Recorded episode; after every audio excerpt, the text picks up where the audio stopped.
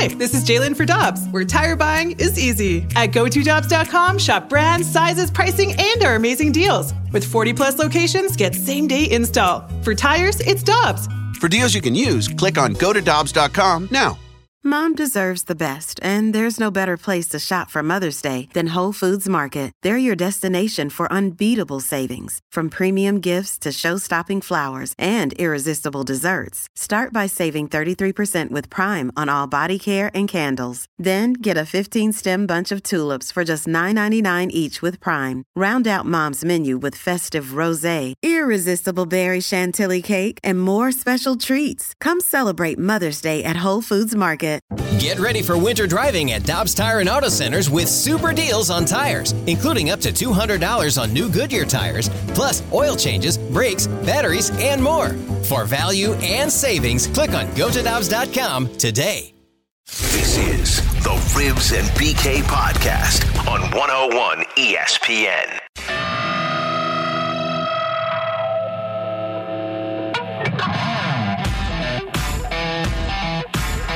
It's a really fun, inventive format, and it's like nothing we've ever seen. And on top of that, you're talking about a bunch of teams that are going to be well rested and healthy and not completely drained from an 82 game season like we do see at other playoffs. Uh, so this could be an unprecedented level of competition on top of an unprecedented level of teams in the postseason. With former Blues defenseman Jamie Rivers, I'm Brandon Kiley. It's Ribs and BK on 101 ESPN. Welcome into the show. That was Greg Wyshynski on ESPN over the weekend. And I want to talk about some uh, comments from Doug Armstrong because Jamie, hockey's coming back. Looks like it. We're about seven, eight weeks away, but we're getting close. Hockey's coming back, baby. And Doug Armstrong talked to the St. Louis Post Dispatch about the current NHL playoff format and how the Blues feel about all of it. I want to throw a few of these quotes at you. Let's discuss them kind of as we go along sure. here. The first one that really jumps out to me. He said, quote, I would say the majority of the NHL is going to say that they're not sure there's a big benefit of being a one, two, three, or four seed. A big difference here is, like Greg Wyshynski said, everybody's going to be healthy. That's the key to all of this. End quote. That was the end of Doug Armstrong's quote to St. Louis Post Dispatch. All these teams are healthy. The benefit that you typically get from being a higher seed of getting the home ice advantage, that's obviously not going to be there. Some of the benefits of playing these teams that might be skidding into the postseason, that's not going to be there because they're going to be the team that just won a playoff ish series the week prior. So there are some drawbacks to it, but the majority of the one, two, three, and four seeds say that there's not a huge difference between any of those top four seeds. No, and the Army's right. I mean, there really isn't. I mean, it's it would be nice to have your pick of the litter as far as the lower seeds, but at the end of the day, it's really not going to matter. I mean, the playoffs when it comes around, especially now, everybody's healthy. Um, now, the, the, I want to isolate that for a second because in the crossover, Danny Mack brought up a good point about you know the injuries of coming Yep. back. Well, that's going to play a big part in this because yes, you're going to go into your training camp with everybody healthy. Now, are you coming out of that little training camp with everybody healthy? Whose groins are gone? Whose hip flexors are gone? Who tweaks a shoulder? Something, a back, you know? And now you're limping into the postseason or the round robin portion of it. Maybe with a guy that's kind of hurt. Maybe he's not hurt enough that he can't play, but now he's playing injured. Does that get worse from there? Are you going into the real playoffs then with your full healthy team? Time will tell. And that's not just the Blues, that'll be everybody across the board.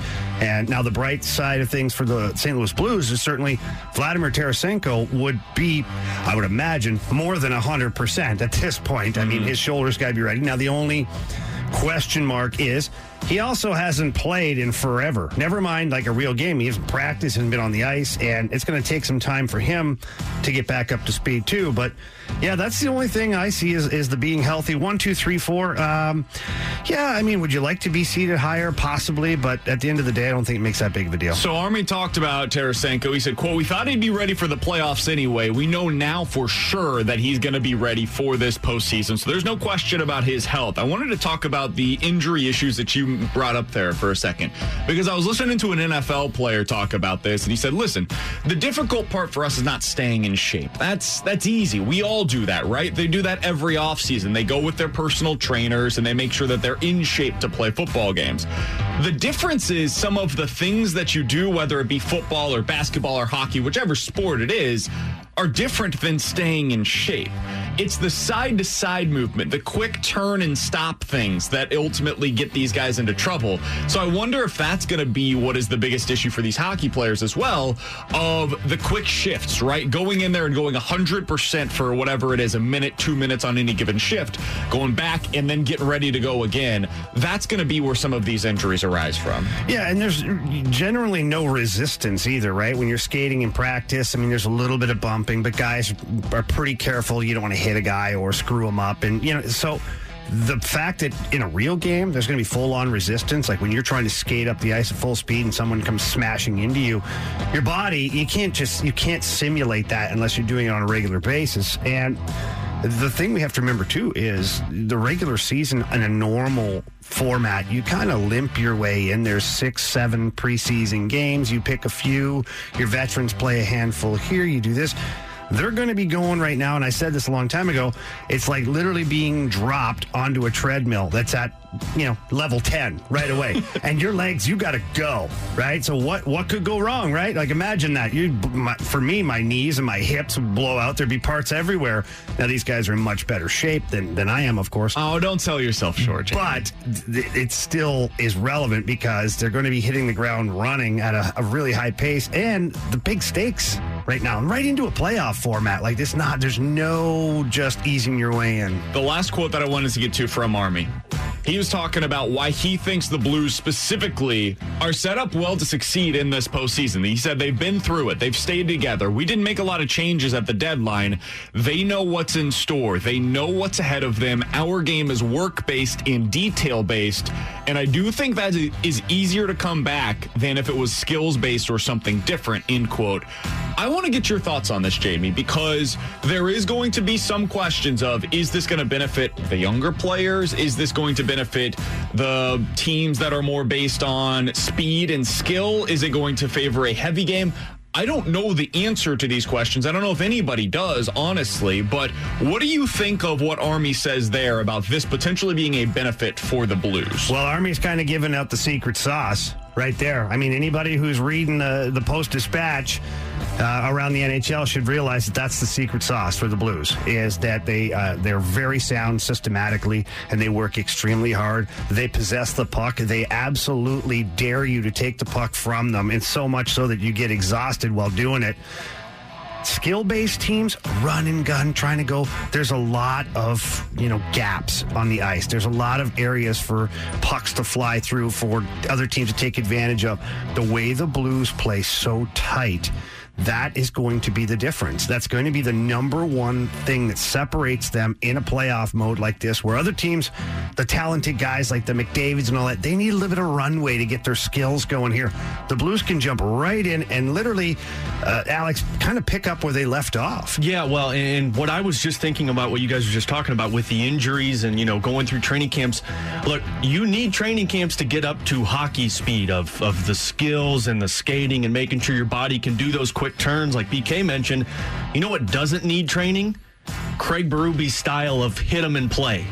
Because if you got guys who haven't skated in three months, who haven't been taking hits in three months like you would in the offseason, and you're just jumping into a training camp and then jumping into playoff format, imagine what's going to happen if the Blues can just go out there. You don't need to train to just throw your body at other teams and get the puck and create possession.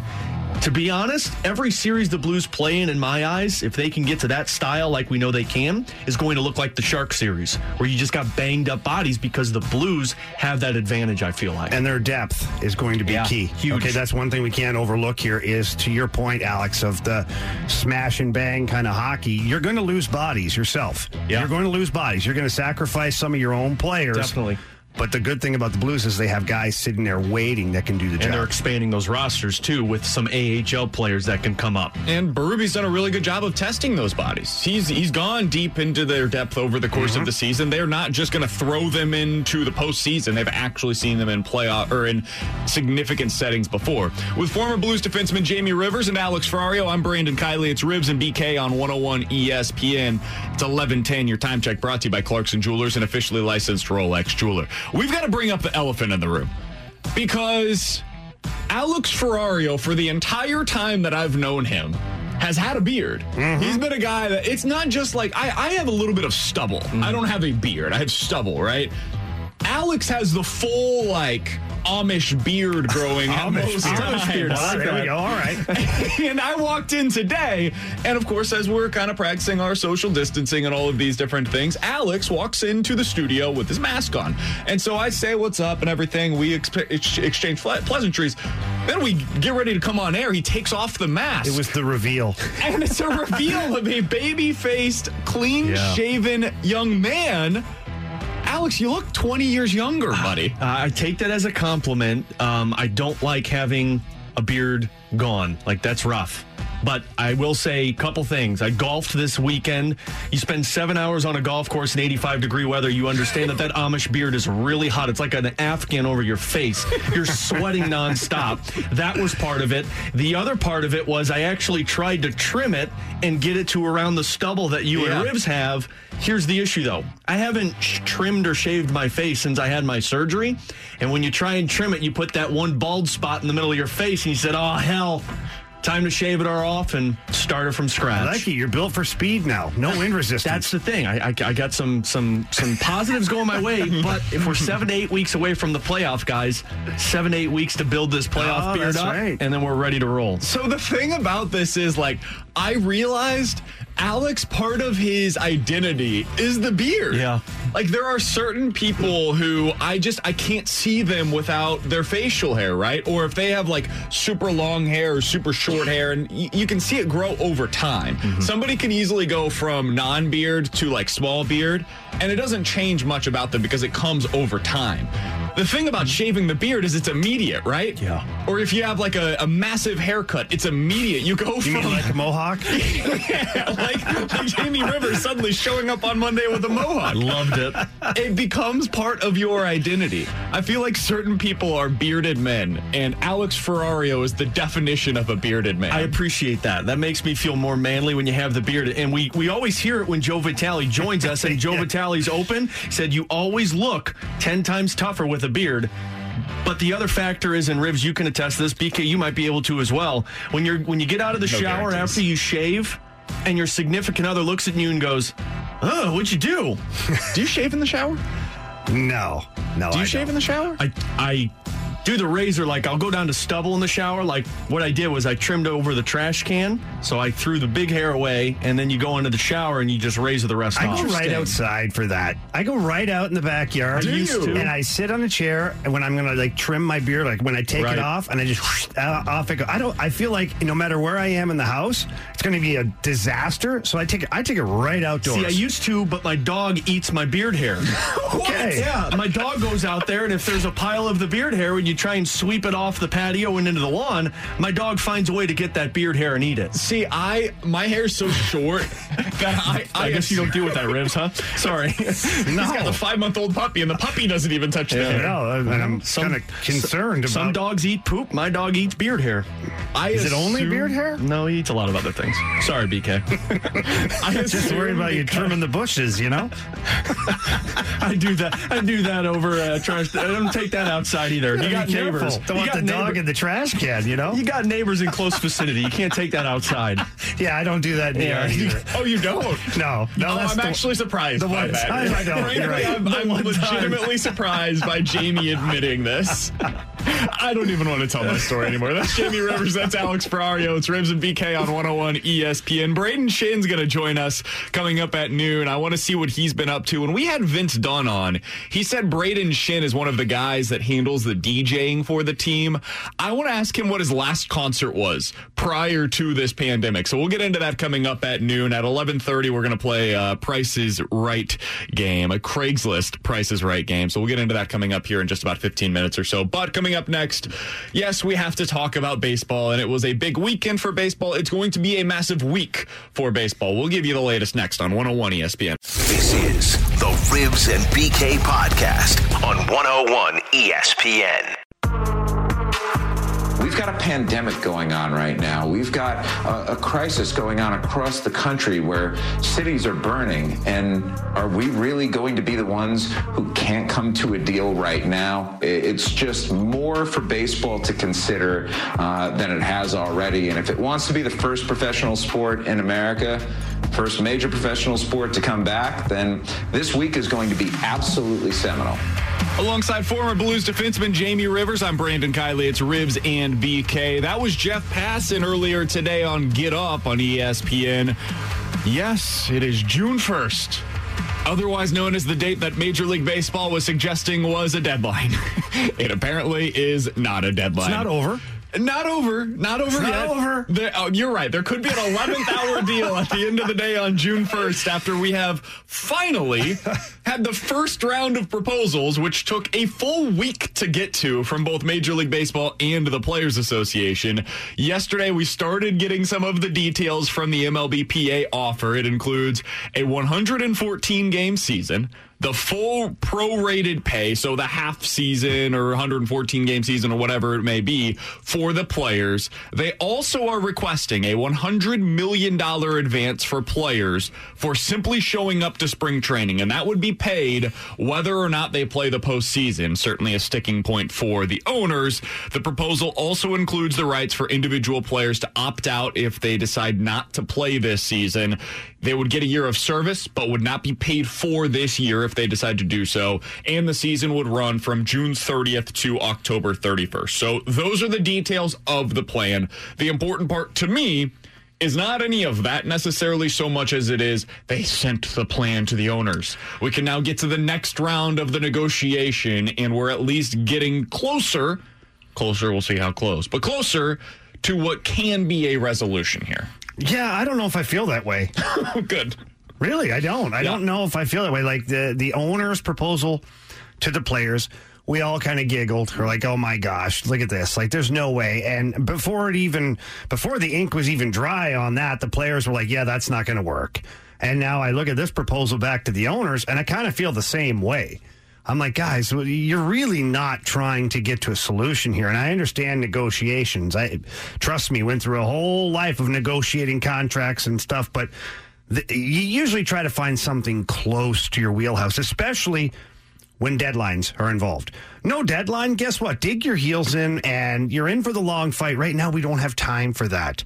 So, in my opinion, the player should have come back with something a little closer to the end goal. And then what your hope is that the owners look at it and go, you know what?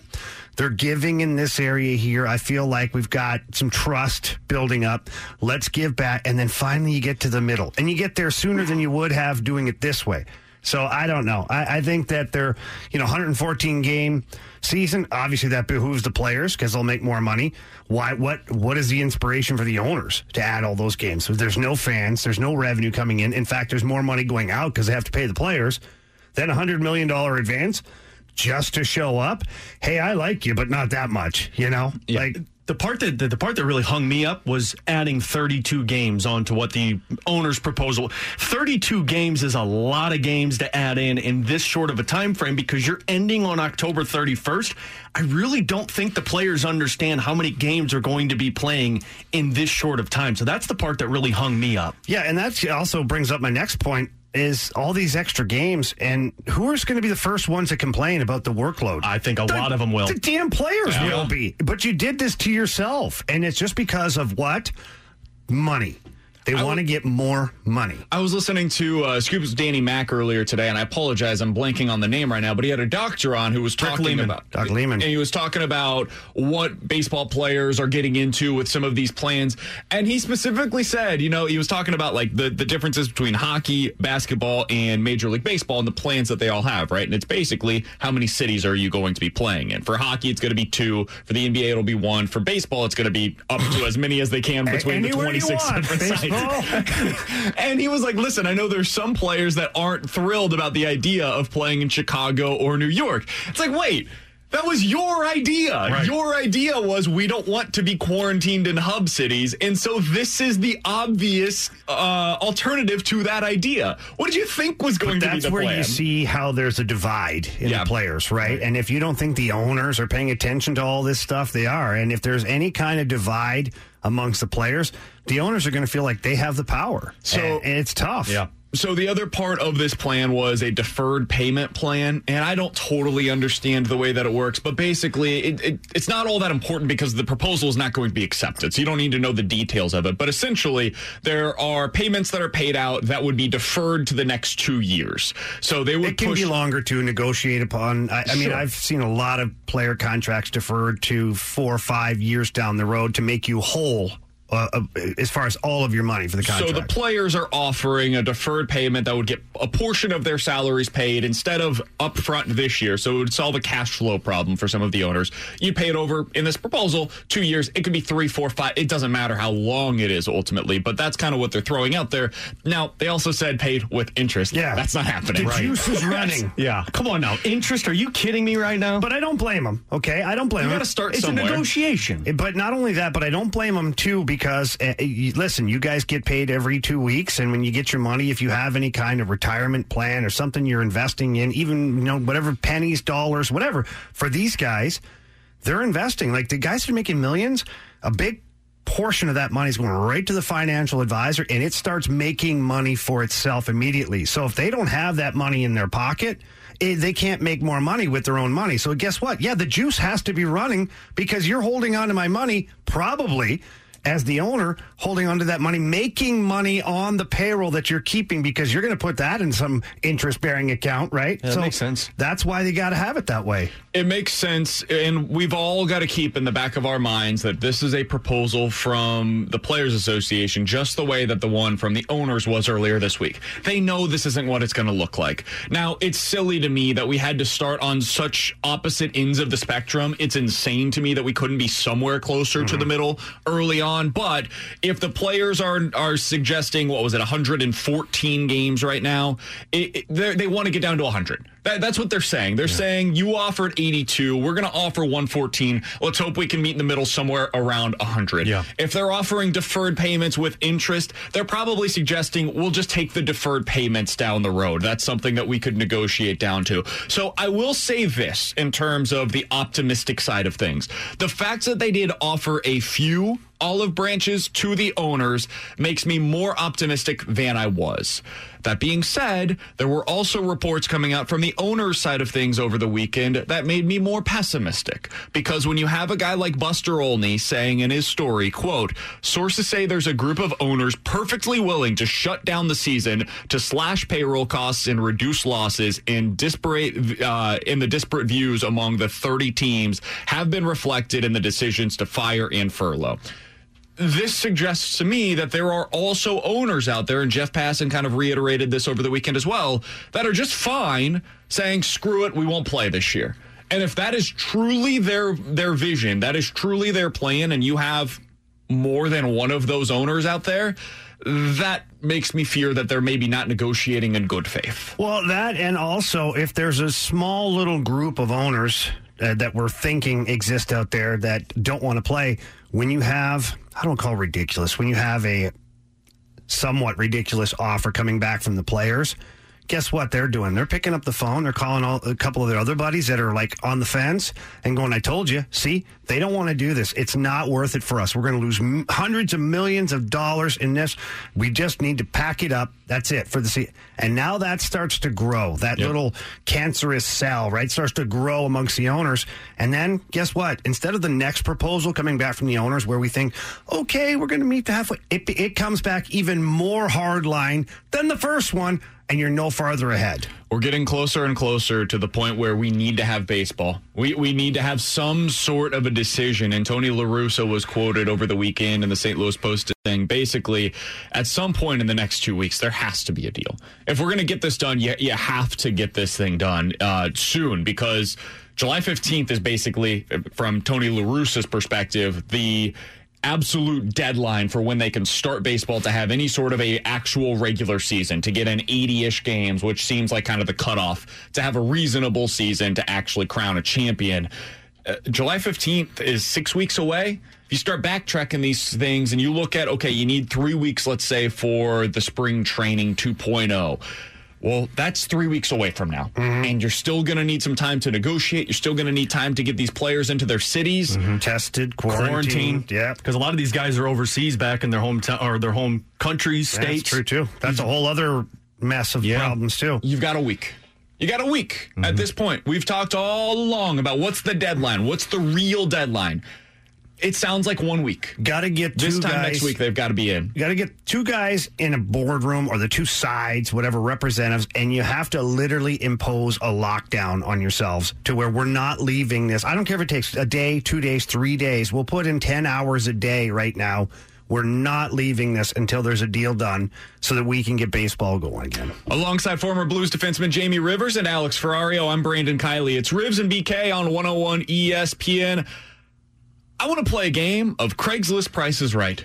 We'll do that next on 101 ESPN. This is the Ribs and BK podcast on 101 ESPN.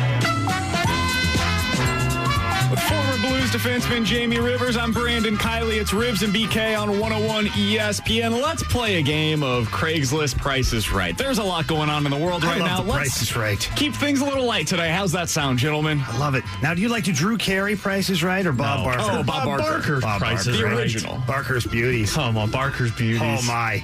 Barker is without question on the Mount Rushmore of the greatest all-time game show hosts. All right, I just wanted to clarify that. I didn't want to have to have a fight in here. Well, with you now guys. that now that's aside. I don't want to get too far, but we got Bob Barker. I'm putting Steve Harvey up there as well with Family ah. Feud. No, Richard Dawson from Family Feud. You The don't know that. Oh, yeah, Oh, that I guy. know him. I feel like Trebek's got to be up there. Ah, Trebek's he up does. there. You're going to put the lip locker before Steve Dude, Harvey? it was always entertaining because Yeah, he went in for the kiss and then not like the, the cheek kiss. He went full Yeah. in, lip to lip on everybody. and I always loved the husbands next to the wives looking at him Yeah. like, oh, thanks for doing that, Richard. yeah, appreciate you kissing my wife. Regis Philbin up there? I was about to put him on the list. I feel like he's got to be Howie up there. Mandel, maybe? I don't know about Yeah, Howie. I don't know about Howie. Howie didn't do it long enough. Yeah. Deal or No Deal was only it, it had like a two or three year Yeah, stretch right. where it was in its prime. I think we put It was a good prime, but got it was a short out of it. Yeah. Megan So what we got? Markle, We got Bob royalty. Barker. We All right, got Price is okay, right. Yeah, sorry. Here we go. So Price is Right, Craigslist edition. I went through Craigslist this morning and found a bunch of random things that you can buy right here locally in St. Louis. So, boys, here's the rules. I don't know if you've ever seen Prices Right, but if you haven't, here we go. Closest to the number, without going over, is your winner. oh boy. Got a few rounds. We got one, two, three, four, five, six, seven rounds. Best of seven is our winner today. We're going to start with a Chicago Bulls in 1996 vintage t shirt. You can buy this one in Springfield, Illinois. The description it's a vintage NBA Finals 1996 Bulls greatest team in history t shirt. It is a player size, so it is a double XL. It is, quote, in fairly good shape and hasn't been worn in years. What would you say this is going for right now on Craigslist? Am I going first? You can go first on this round, So Jamie we'll, Rivers. we'll go back and forth. Okay.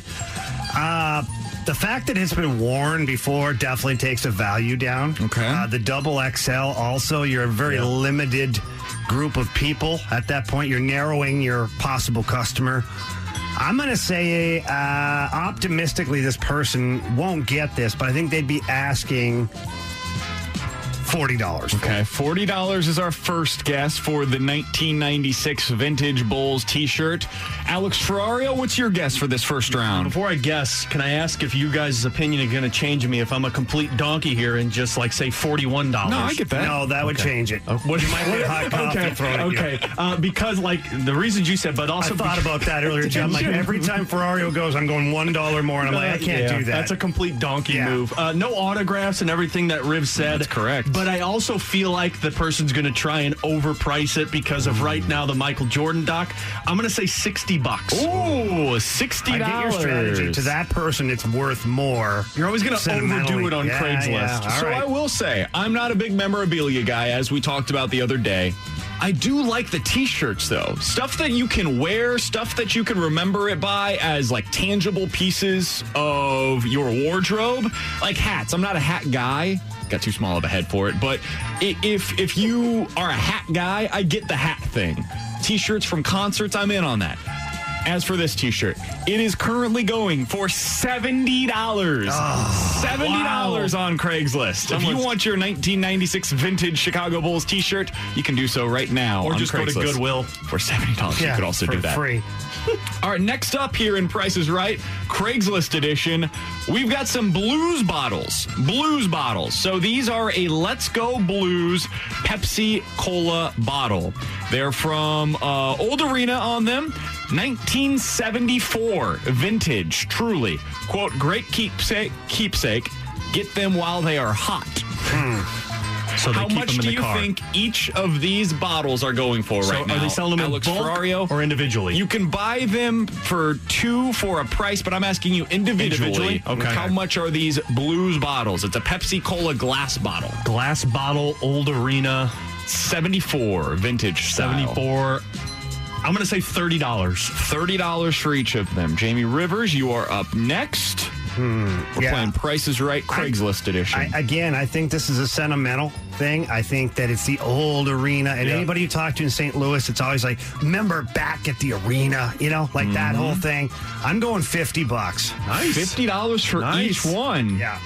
You guys should both go ahead and get on Craigslist right now and purchase a couple of these because you can get two for 25 ah. Oh. or one for 15 right now. we got ourselves a deal. Here we go. Gosh. So the winner of each of the first two rounds so far is Alex Ferrario. He was over on Yeah, that. Yeah, that's prices right Oh, rules. over. Closest My without apologies. going over. Hey, My Bob apologies. Barker, get it together over there, would you?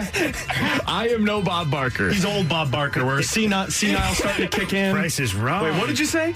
Next up on Craigslist uh, edition of Prices Right, we've got a Super Mario 64 in 64 authentic game. So it is what it sounds like a Super Mario 64 in 64 authentic game. It's only one of them. You can play it if you have your N64, of course. These have become a little bit of vintage games right now. What would you guess? Rivs is just like, "What- what is this game? I know the game, but I'm like, really? I'll say ten bucks. Okay. No way. I would say. I don't want to overprice it, but I'm going to say $35. Wow, he is almost right on Jamie Rivers. He is just kicking your ass in this game so far. A Super Mario 64 in 64 for authentic. You can buy it in Brentwood right now for $40. Oh my god. Those video game nerds, Rivs, they will they will overprice those bad boys. Can you imagine buying that game for 40 bucks? I think I'd punch myself in yeah, the face. you regret life when you do that. My God. So here's one that I think might be a little bit difficult. There's not a whole lot needed for the description of this. You can buy four diamond box tickets to the Cardinals versus the Braves, the game that was supposed to take place on May 21st. So you're taking a bit of a leap of faith that this game will still be played or that they will at least give you the refund of the money. Four diamond box, tic- box tickets, Cardinals versus Braves. What would that be going for right now? Well, I'm, I'm assuming they're going to be trying to get some type of money back on this. They're not going to get their exact money back. I'm going to say $300. $300 is the guess. yeah, that's right where I was Trying thinking. to think of those diamond box too. They're good seats. Yeah. Box, uh, they're 159, section 159, row one. How many? Four? You get four of them. Yeah, you said three. Hey, three. I'm I'm gonna, private I'm air gonna gap conditioned you on this one a little bit, in-seat but I have to be careful. I got to get some points here. I'm going to go 350. Three hundred I and mean, I leave you a little margin. yeah, I'm not I trying think- to be that guy. No, but I think you're closer on that one. I just didn't know if I want to overprice it or not. like I think in my head, I think it's like 395 ish. That's all right. That's not a donkey move. That's just like a, a wild ass move, you know? All right, I'll take that. So Ferrario gets 300. Jamie gets 350. They're going for $200 right now. Wow. $200 for four diamond box tickets Well, to the Cardinals versus the Braves. already gone by. play. Right. I'm thinking those are like $125 tickets per seat, though, so I really suck at this game. It's not going well It's for you. not it's going really well. not going it's well. all right. Your rap game is better than mine, Rivs. Oh, my God. All right, so must sell today. Must sell today. This is in Chesterfield. It's an air hockey table by oh, XT Sports. Again, it must sell today. It has wood grain sides and black support pieces, 82 inches long, 46 inches wide. It is a true air hockey table. It is a little bit vintage, I'll tell you that. God, these can go for a lot of I know. money too. That's the problem. It's like looked if you these get up the, before. Yeah, if you've got the right collector or the right stuff, ah, A reminder, it must sell today. must sell today. Two hundred fifty bucks. I'm going to go a little over that one, 375 Wow, you guys are way off. Oh God, like Fifty bucks. Fifty dollars. I might be going to get myself an air hockey table. If you're and gonna, selling it to us. you're right, given what you think it's worth, I gotta say, if you could have any like parlor game in your house, air hockey's pretty close to being up at the top of that list. I think I would put a Pac-Man machine in my house if I could get it. The Galaga Machine and a bubble hockey. Bubble. I've always wanted a bubble hockey. I've got one at home right now. It's uh, it's not working. It's just collecting dust. But it was a, it was quite a piece when it was. and a buddy worked with the Blues after the Winter Classic. He bought one of the Winter Classic ones. Oh, nice. It was a couple thousand dollars, but he said it's the best purchase he's ever had. All right, so it's interesting you mentioned uh, the Pac Man arcade machine because the next one up is a Mortal Kombat Arcade One Up machine. would You can buy that. this right now in Afton, Missouri. What do you believe? And it's just your typical Mortal Kombat game, your arcade game. Just the game, right? Not the big, the big mach- one. Oh, the big machine. Yep, the machine Ooh, that you can put into your house that you would find at an arcade bar. What do you think this is going for on Craigslist right now? This one, me Rivs. Yeah, this is you. I'm gonna put this at six hundred dollars. If it's the legit machine, if Yeah. this- those goes for like those go for like a thousand or something. I'm gonna say six hundred. Ah, that's a good one. That's a good number right there. Dang, So price buddy. is firm on this one. firm. I'll go seven fifty. Wow, you guys are really struggling on this. You can get yourself a Mortal Kombat Arcade One up right now in Afton, Missouri for just $250. Will you send me that email address? I'm gonna find a way to bring that bad boy home. I almost said 250 too, just because I'm like, I want to be under. I don't. I want to make sure I'm not over. I know, I've been going then I was over. like, you know what? It's probably worth more. I remember how big these things are, and I, ah, Final one for you guys. Yeah. Please take me out of my misery. Just take the dog out back. The KidKraft Matilda Dollhouse, including 23 accessories. You can buy this right now in Chesterfield, Missouri. It's brand new in factory sealed box. You've got three floors, a bathtub, and a made doll size. Uh, movable modern wood case, functioning side door. You've got a balcony on this thing. I mean, it's it's got all the works here. It is a KidKraft Matilda Dollhouse, and it includes 23 accessories in Chesterfield, Missouri. Is anyone picturing the 40 year old virgin right now with all of his toys in the packages? You can't unwrap it. oh my gosh. Um, the dollhouse. My gosh. I'll say 100 bucks. Okay. I'm gonna. They, they sound like they really care about this thing. I'm gonna put this at 215. Wow, you guys are really just a disaster. Just a disaster. I had a good showing the first three. Jamie, you weren't terribly far off, but you did go over. Oh my god! I even tried. I was. You know what? The damn text line goes. Damn, Rivs, bid one dollar. I was going to, but I'm like, I'm, I'm going Get a point, first. Rivs. I'm going first. I can't bid a dollar. Ferrari will go ten bucks. Then. I would have donkeyed him and went 15. Ah, The Matilda Dollhouse, including 23 accessories, brand new in its own factory sealed packaging, is currently going for $75 on Craigslist. well, it's worth more than Yeah. that. Oh, come on now. come on. You're selling yourself short. By default, It's Alex Ferrario. Congratulations, Alex Ferrario, our winner of the Craigslist Price is Right. Is that really a I was win? going to say, should I feel proud of this? I think is my question I'm asking. No, you should myself. both be ashamed. Yeah, I think so. uh, We should both be ashamed. That's brutal. With Jamie Rivers and Alex Ferrario, I'm Brandon Kiley. It's Rivs and BK on 101 ESPN. Get your questions in. 65780 is the Air Comfort Service text line. Questions and answers is next. This is the Rivs and BK podcast on 101 ESPN. With former Blues defenseman Jamie Rivers, I'm Brandon Kiley. Brayden Schenn's going to join us coming up at the top of the hour, so stay tuned for that. Right now, it's time for questions and answers. 65780 is the Air Comfort Service text line to get your questions in. Let's do some of these, Jamie. From the 636 guys, what are your top three Tom Hanks movies of all time? wow. Um, Good. He's got a hell of a catalog. he does. I was going through some of these during the break because I saw that this had come in. Some of the ones that immediately came to mind for me Saving Private Ryan would be up there. Philadelphia is one that Oh, yeah. probably doesn't get mentioned enough for him, him and Denzel. Forrest Gump, obviously. Forrest Gump's everyone's number one. The Green Mile was a really good one. yeah, it was. Captain Phillips was tremendous. And I would have The Post probably up there for me. Okay, so here they are for me in no particular order.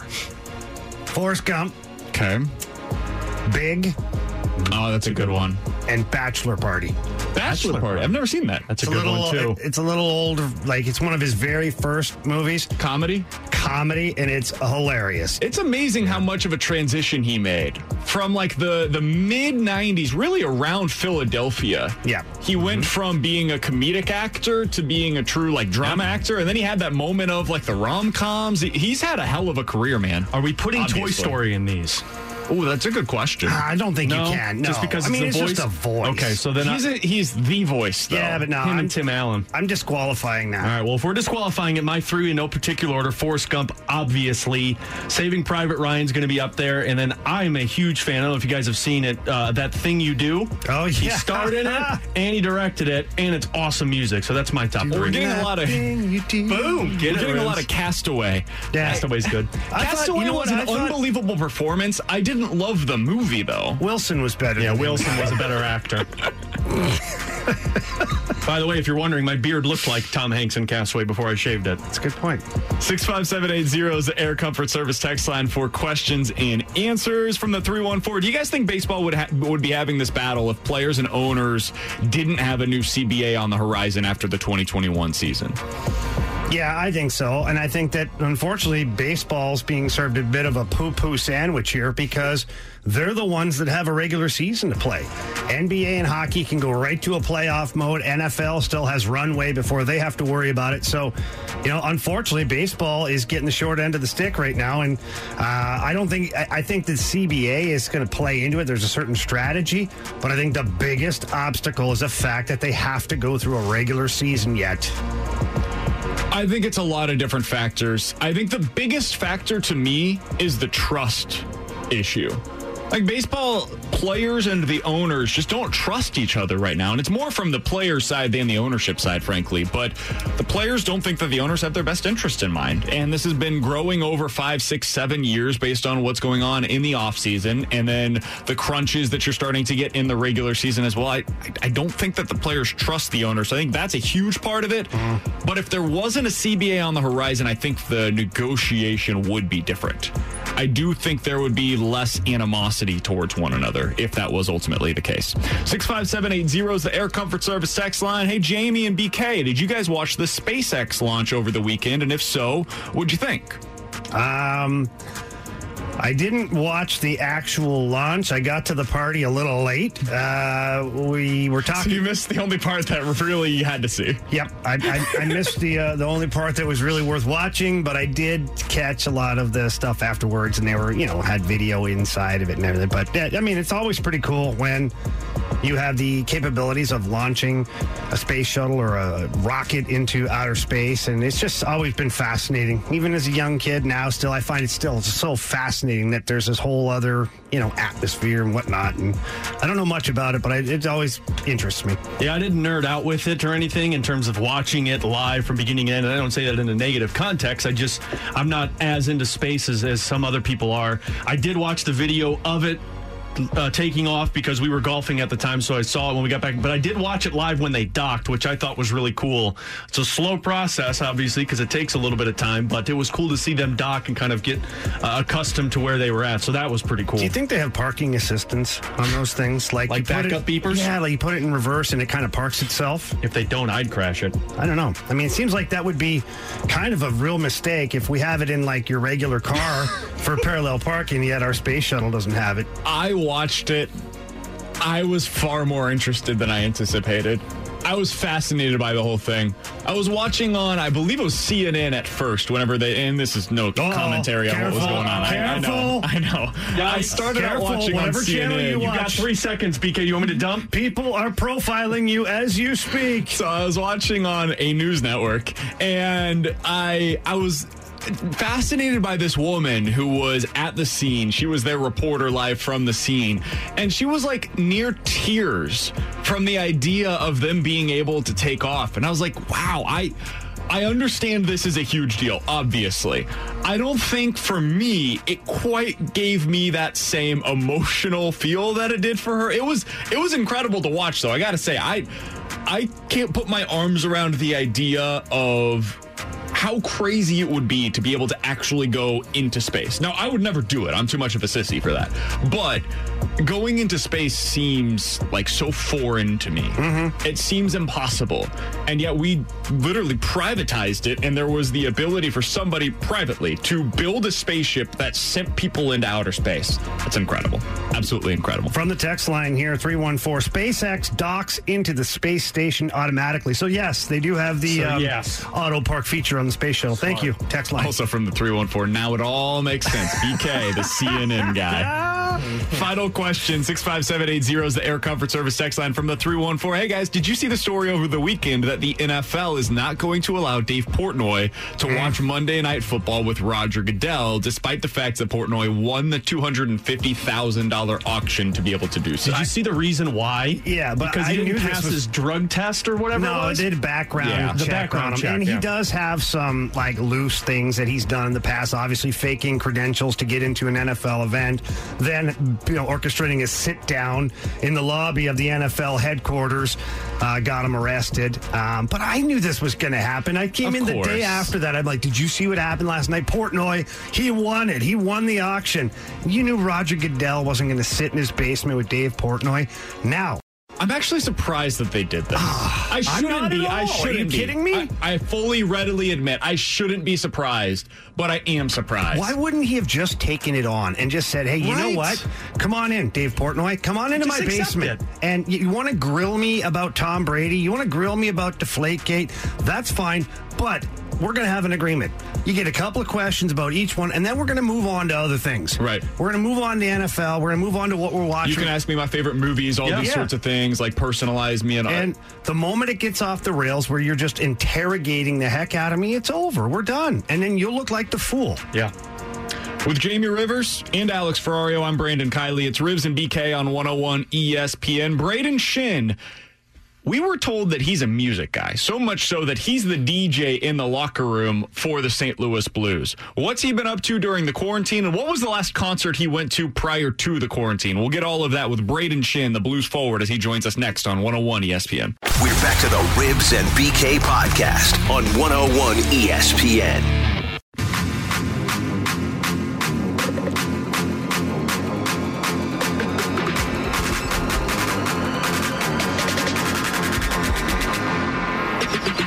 With former Blues defenseman Jamie Rivers, I'm Brandon Kiley. It's Rivs and BK on 101 ESPN. Hoping to be joined by Brayden Schenn momentarily, trying to connect with him. Of course, everybody a little busy right now, so hoping to reconnect with him shortly. In the meantime, Jamie, I wanted to talk about something that we weren't able to get to earlier. And listen, when we were first talking about sports coming back, we talked about how important testing is going to be in all of this. It was the number one buzzword of the day, right? When we first talked about the UFC returning, and it was one of the first really major sports to return. The question was, how's it going to look if they're getting all this testing and there's people outside that need it? Well, hockey is now kind of running into that same question of, okay, how often do we test? How much is this going to cost? Greg Wyshynski talked about that over the weekend about what the NHL is going to do with its testing. Part of that equation is going to be regular testing, uh, temperature checks, actual COVID tests on a daily basis. Uh, and I would I would imagine that's going to extend beyond the players to staff members and everybody else that's going to be in these arena settings because they're trying to keep it as safe as possible.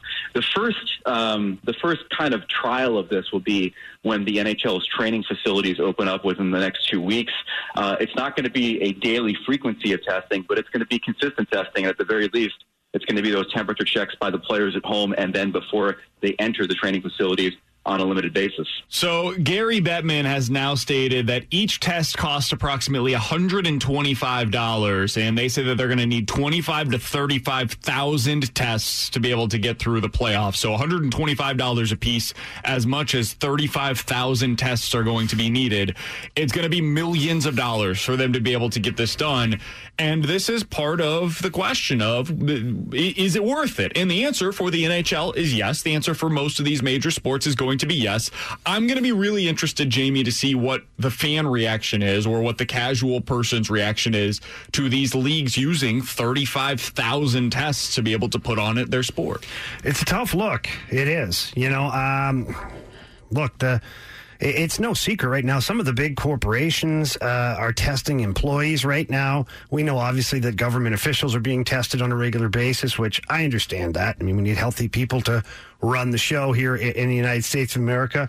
UFC, Dana White the other day showed, hey, this is my fifth test right now. Uh, I didn't hear too much backlash from that. You know, I really haven't. Yeah. Now, this is a greater number, of course. We're talking about a lot of tests, but I don't know. I think everybody just assume, like they know it. Like you just know, like okay, if we're going to get baseball, basketball, hockey, like, you're going to have to test these guys. I mean, it is what it is. I mean, I'm not maybe not happy about it because my healthcare provider or whatever can't give me a test because there's not enough here. I don't even know how it works right now. Thank goodness I haven't had to require a test. Um, but I think people are just looking past it for the most part. I don't think there'll be too much noise. I think it's going to be a one or two day story. I think it's going to that's going to be the case for whichever sport comes back first. So if baseball is able to get its bleep together and they're able to be the first one to get back on the field and we see it's going to be whatever a thousand tests a week. I don't know how many it ultimately is going to be, but however many tests a week, that's going to be a story immediately and then we'll get kind of numb to it and we'll just that'll be a part of life. Just like ufc when they had the first uh, fight you, i believe it was like 249 was the first one that mm-hmm. was significant that they put on. Yep. it was a story for a few hours of hey they're testing all of these guys. Why are they testing them when some people around town can't get their tests? And then it was gone because they put on the event. We were entertained by the event. It was fun. We needed it. We felt the need for something sporting wise that was bigger than just cornhole that we're watching every Saturday now. And so we enjoyed it. And we said this is the price of us being able to have this as a part of our life now. So I think it's going to be the same thing for hockey or baseball or football. Hopefully it's not football or basketball, whichever one comes back first. They're going to have that 24 hour news cycle. Text line here, 65780. We have one from 314 says, I'm okay with the testing as long as they're paying for it. You know, I don't blame them. I mean, uh, you got to think about that, right? I mean, if they're paying for it, that's revenue coming back in some form for the state, or I, I don't even know where that would go. Uh, somebody could educate me on that. I don't know. But yeah, I mean, I'm not okay with freebies going out there just sure. so for athletes of any kind to just go about their business. No, I mean, you got to pay for the tests. And, and yeah, it's going to take a chunk of change from the NHL to make sure that happens. Now, the question I have is it will be the NHL or the NHLPA paying for these tests, or will it be a shared cost? I don't know.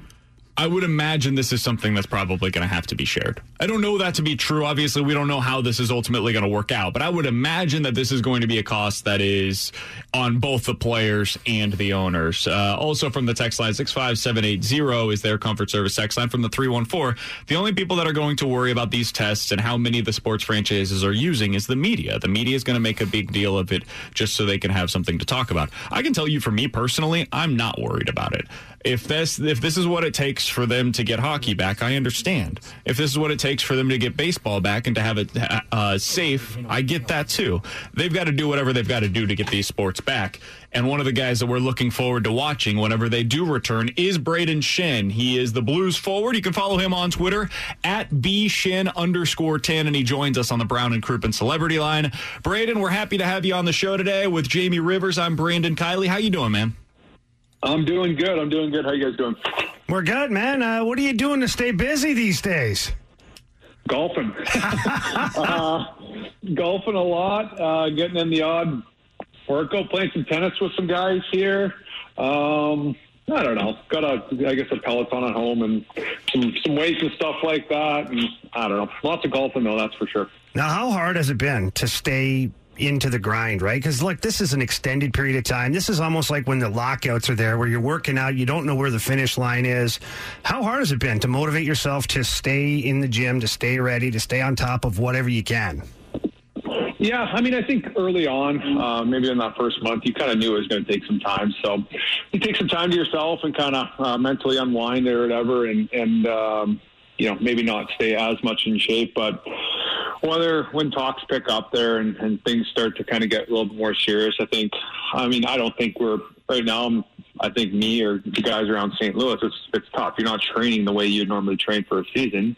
Uh, one, they haven't even been to the rink or been on the ice or even touched a stick for that matter. So you kind of do stuff around your house. So it's not the same, but at, at, at the end of the day, um, you got to make uh, the best of, of what you have, and, and kind of that's how you have to approach it. What are you guys doing to be able to stay in touch with, I mean, the coaching staff, your teammates? Are you guys setting up Zoom calls? What, what has that been like for you all? No, nothing.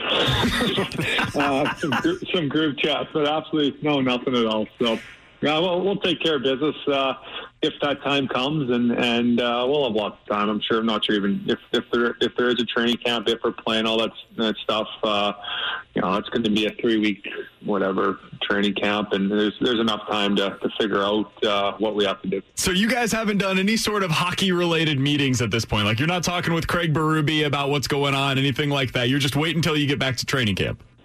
Yeah, no, not a not a thing. Uh, guys fire some funny stuff in the group chat every now and then, but there there hasn't been. We're we're a team that I think we, we know once we're probably we have a bunch of group of, of older guys and, and guys I think older and younger. Um, you know, when you get the feeling in the locker room of if you have a chance to do it again, um, you know, guys are guys are going to keep themselves themselves in shape and, and ready, but. I still think uh, you know there's a lot of work to be done before uh, you know if we if the season resumes. Yeah, Shanner, you, we talked about it earlier, and you just kind of touched on it. And before we get into you know moving forward too much and, and, worrying about that, you guys are a team that had very little turnover in the offseason, and you've been a group this whole season that's you're a tight knit group. There's no secret there. That's got to help you guys a little bit, obviously, coming back in in this unique situation. If we get back to hockey, and if that time comes, you guys have to have a little bit of an advantage of being such a tight knit group who knows the systems, knows the coaching staff knows what's going on, and you guys are defending Stanley Cup champs.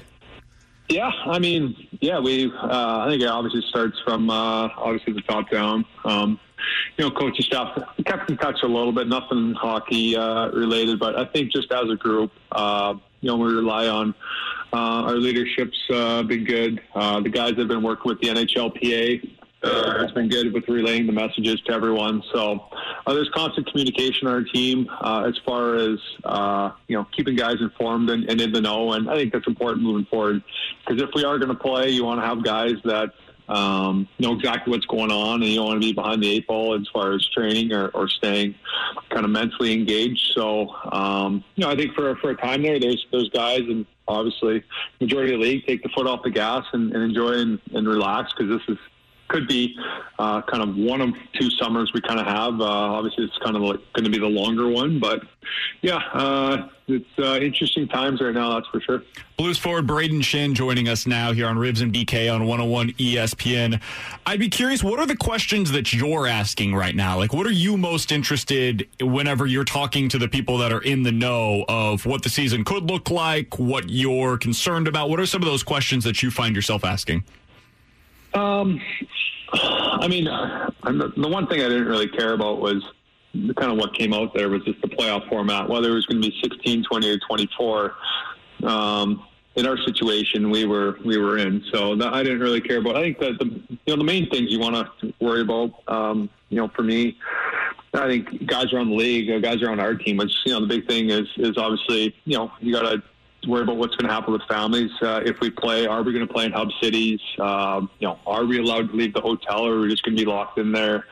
Um, you know, there's there's other things that you have to think about too. Obviously, basketball possibly uh, coming back. They play you know, on a court where they can have many, many games a day at, at all different times. I think hockey's a little bit different in an as- aspect. You have, you have to worry about ice conditions, and and you're playing in cities where it's you know 100 degrees in the summertime. And and uh, I think the main thing is throughout all of it, you want to have safety and health of, of family and, and I guess, uh, you know, yourself and your teammates moving forward just because, uh, you know, it's one thing to, to play hockey, but, you know, obviously the, the pandemic that hits obviously concerning around the world and and you want to do your part to try and you know slow it down or not make it spread or but at the same time we all realize that sports is, is valuable in, in everyone's day-to-day lives and people come together uh, whether it's watching sports or being at a sporting event. So if we're in that position to, to help people mentally uh, kind of let loose or relax or whatever it may be um, you know it's fun being part of that all right, Shannon, talking about letting loose here and shifting gears just a little bit. We were informed a little while ago that you're uh, DJ Shanner in the in the locker room and you handle the stereo. What's your go-to, man? Because like I used to have this job when I was playing with the Blues, and it's a tough crowd sometimes. You take a beating from the rock guys, the country guys, the techno guys, the EDM. You got a lot of people to keep happy. So, what's your strategy? What's your go-to? It's a thankless job, no doubt about Yeah, it. it is. Uh, you know, you know, like you're, you're never going to keep everyone uh, everyone happy, but kind of the way we work it, I just put my phone in there. Uh, I hook it up to um, the Bluetooth or whatever, and uh, Vince Dunn gets on there, plays his stuff a little bit. I do. Uh, Bortuzzo will kind of uh, chime in. And like I said, if anyone's or Steiner will, if guys anyone's looking to uh, listen to a song or listen to a, a type of music. Kind of go up there and just kind of put it in. So I guess it's my phone that's on there in charge, but uh, we we play everything rock, rap, uh, you know, uh, in the morning stuff like that, like the Lumineers. We we kind of keep it. Uh, uh, exploring all avenues and trying to keep as many guys happy as possible. All right, so there's always that one guy, right? Like I remember, you know, back in my day, it was like the CDs, right? You got to put it in and whatnot. Yeah, you guys, yeah. here, there's always that one guy. You're like, absolutely not. Does he get to play any music? Because his music is terrible and everybody hates it. Who's that one guy? There's got to be one guy. Oh, that one guy. Actually, it's not my opinion because I, I don't mind the type of music, but uh, Jaden Schwartz, I think uh, he likes a lot of those twangy country songs, which I actually don't mind. But uh, I don't think there's a lot of country fans on our team, so uh, I don't like his i or his, uh, his iPod. That's not even a thing anymore. His iPhone won't even. Uh, his iPhone won't be going into the, you know, hooking up to the Bluetooth. Uh, but I would actually enjoy listening to his music. I don't have a problem with it. Guys make fun of it and have some fun with them, but that's just kind of the, the Sasky uh, uh, farmer in him. We're talking with Brayden Schenn, Blues forward here on Rivs and BK on 101 ESPN. Now, Schenn, are you are you a concert guy? Like, I, you, you're clearly the music guy on the team, but are you somebody that goes to a lot of concerts as well?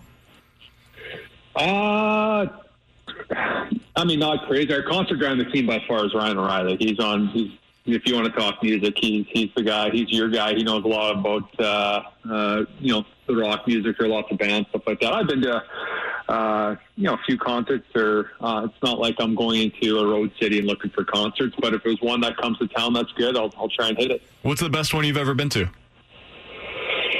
Um, jeez. Uh, I don't know. Um, trying to think. I mean, country wise, Garth Brooks. He's he's always Oh, like yeah. a good show. I I enjoyed him. Uh, we went to Post Malone uh, this year, which was was pretty cool. I'm trying to think. Uh, what else?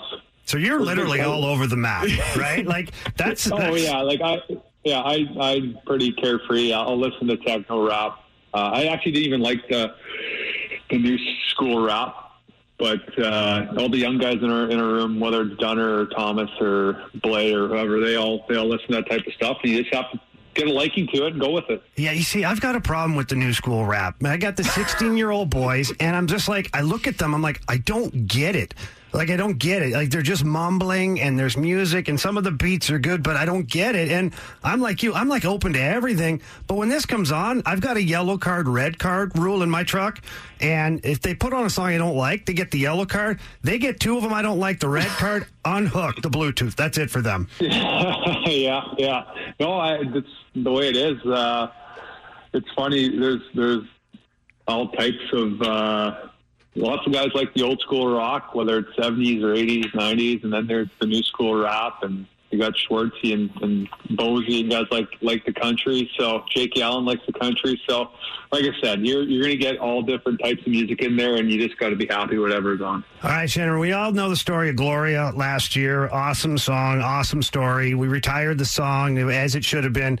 Now, and little birdie kind of told us, little birdie named Vince Dunn, uh, that party all the time is now the new victory song. And I, for one, love it. I remember when it came out and I was like, you know, the jam back in the day, but you got to give me a little context here. How did that become the song for this season? You're asking the wrong guy. I don't know. I didn't, I didn't, well, I'm glad we got you I out here. I didn't, I didn't pick it, so I don't even know who did. Maybe Cedar did. I don't even know. Do you so I like guess it? I'm not even. Yeah, sure. I mean, I don't. I don't like. Like I said before, I don't really care. Whatever's on, like you just got to go with it. And I think last year, the expectation of Gloria and how it became a thing and where it was established, and then we started winning. Like you're not going to really get that again. No. Like you're not going to get that type of thing. So no matter what you're looking for, I don't think you're going to, you know, get that type of feeling or, or um, you know, what that song really meant. But yeah, that was that was picked by. I don't even know who picked it, but you just got to roll with it. I think it was a solid pick. Yeah, yeah, you can't go wrong. Shannon, last question that I've got for you, real quick. You said at the beginning of this you've been playing a lot of golf. Over the last, I think it was two weeks ago now, we saw the foursome with Tiger Woods, Phil Mickelson, Tom Brady, and Peyton Manning. If you could put together your ideal foursome that you could play with, you could go out to whatever course you want, and you could play with whoever you want. Who would be included in that for you? Um, that's a good question. I, I mean, Tiger Woods, I think would be uh, up there. Uh, I'm available, like to- Shannon. Yeah, yeah. Have, uh, uh, I don't know, Michael Michael Jordan. I think we'll have to walk it watch the documentary and how much he, he loves golf. I know there's some some NHL guys that actually play golf with them. There's some retired guys that down in Florida play golf with them all the time now, and uh, old teammate teammates of uh, you know Tyler Bozak that uh, play with them. So I don't know, Tiger, uh, Michael Jordan, and I'm trying to think who else. I don't know. I'm still available, Shannon. Yeah, you, yeah, you're available. We'll do yeah, you. So there's our fourth one. yeah, okay. I'm, su- I'm, I'm sure it'll never happen, so you don't have to worry about it. Thanks for that. Appreciate it. Yeah. That's Brayden Schenn, Blues Forward on Twitter at bshin underscore 10. Shinner, we always appreciate the time, man. We look forward to watching you back. You said a few times if the hockey season returns. We're going with when the hockey season returns here on this Yeah, show, so we're I looking know. forward to it. Yeah, no, it's uh, you know, I think like I said, it was slow at the beginning. Obviously, they put the format out there. I think there's a lot of health and safety issues that have to be uh, passed before we play. But uh, you only only get so many cracks. Stanley Cup and, and being on good teams. So uh, if it comes uh, all together here, um, you know, I think us as a team are, are looking forward to uh, try, having a chance to repeat. Well, we're certainly looking forward And to if- and watching it. And if not, we just if not, we get the cup for another summer, and we'll take it. That's what I like to hear. Brayden Schenn here on Rivs and BK. Shinner, we always appreciate it, man. Thanks so much. Yeah, no problem. Anytime. Absolutely. That's Brayden Schenn joining us here on Rivs and BK on 101 ESPN. Man, I'm ready for hockey. He's a beauty, isn't he? I so I badly want to watch this team again. We were talking about this during the break. I mentioned to you guys before we had him on.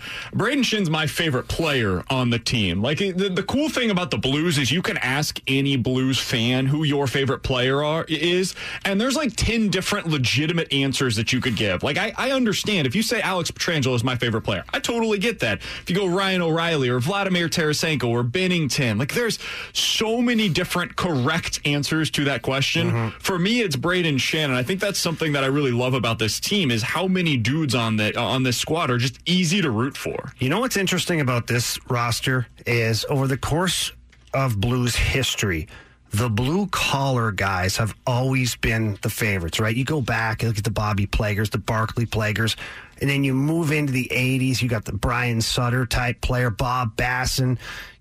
Look at the team right now. Every guy, even Vladimir Tarasenko, who is super skilled, right? Every guy has a blue collar feel to him. So, St. Louis being such a city that loves their blue collar guys, guess what? You could pick any player and it's not a wrong answer.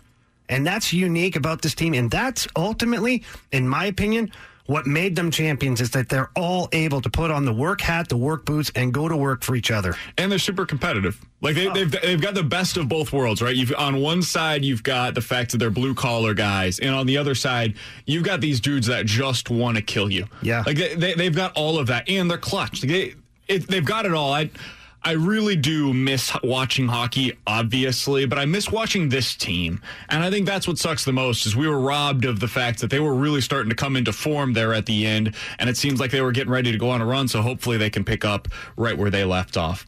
With former Blues defenseman Jamie Rivers, I'm Brandon Kiley. A huge thanks for uh, Brayden Schenn joining us today. It's 1227. Your time check brought to you by Clarkson Jewelers, an officially licensed Rolex jeweler. Coming up next, baseball. Not exactly on the same page right now. We'll ask Maury Brown what needs to happen for Major League Baseball and the players to come to an agreement. He joins us next on 101 ESPN. We're back to the Rivs and BK podcast on 101 ESPN. With former Blues defenseman Jamie Rivers, I'm Brandon Kiley. It's Rivs and BK on 101 ESPN. Some of the conversations we have off there, man. Some of the conversations. Let's go into the Brown and Crouppen celebrity line, where we are happy to be joined by Maury Brown. He's a baseball writer for Forbes. You can follow him on Twitter at BizballMaury, M A U R Y. Maury, how are you doing today, my friend? I'm doing well. How are you guys today? We're good, Maury. I got a quick question for you, though. Um, Alex, our, our board op guy, said that when he called you, he got this like recording saying that you know I don't accept solicitors. If you're a solicitor, hang up. If you're not, press one. Okay, I got to tell you, I'm impressed. How the heck did you get this feature? Uh, well, it's this amazing thing called money and the phone company, and so that that will tell you how life is at my place, right? I, everybody wants a piece of you, right? Oh my god, I was impressed. I'm like, I'm gonna have to dive into this now because I deal with that all day long. It's like potential spam. I'm like, I need to get rid of this. I got to weed them out of my life. Yeah, it doesn't work though, man. I'm telling you right now. I wish it did, but I still get them. All right, Maury. Let's talk a little bit about baseball because they're in a bad place right now, and they need to come to an agreement. Uh, what What have you made of what is basically this first round of negotiation between the players and the league, with now seeing both the owners and the players' proposals that they've sent out? Well, I, I have to tell you guys, initially I thought that th- this really stepped off on the wrong foot. I mean, when you start leaking this idea of a salary cap right out of the gate, um, that that was never going to go well. Well, the owners never submitted a salary cap idea to the players. Instead, they look at this sliding scale where they would have them basically absorb some of the losses that are going to go on in this thing. And of course, the players are going to have none of that. They they really don't want to. They believe that they can do a, uh, do it with a prorated system. They counter with a longer season which will give them, you know, basically more money with prorated. They said, look, we'll defer some money if the postseason is canceled or shortened. But look, guys, they're so far apart on this thing right now. Both offers, I think, in and of themselves, were both crazy. I don't think that either side could honestly believe that that one or the other was going to accept this. But they've got to come to an agreement soon. And the owner meetings are slated for Wednesday and Thursday. You know, they they can maybe move into next week, but they really can't go much past this, guys. I mean, they're going to have to figure this thing out this week, pretty much. All right, so Maury, you, you touched on something that I was asking Brandon earlier in our show. Their their first offers, the owner's offer, obviously the players thought was ridiculous. Now the players counter with an offer that, you know, the owners I'm sure will find slightly ridiculous.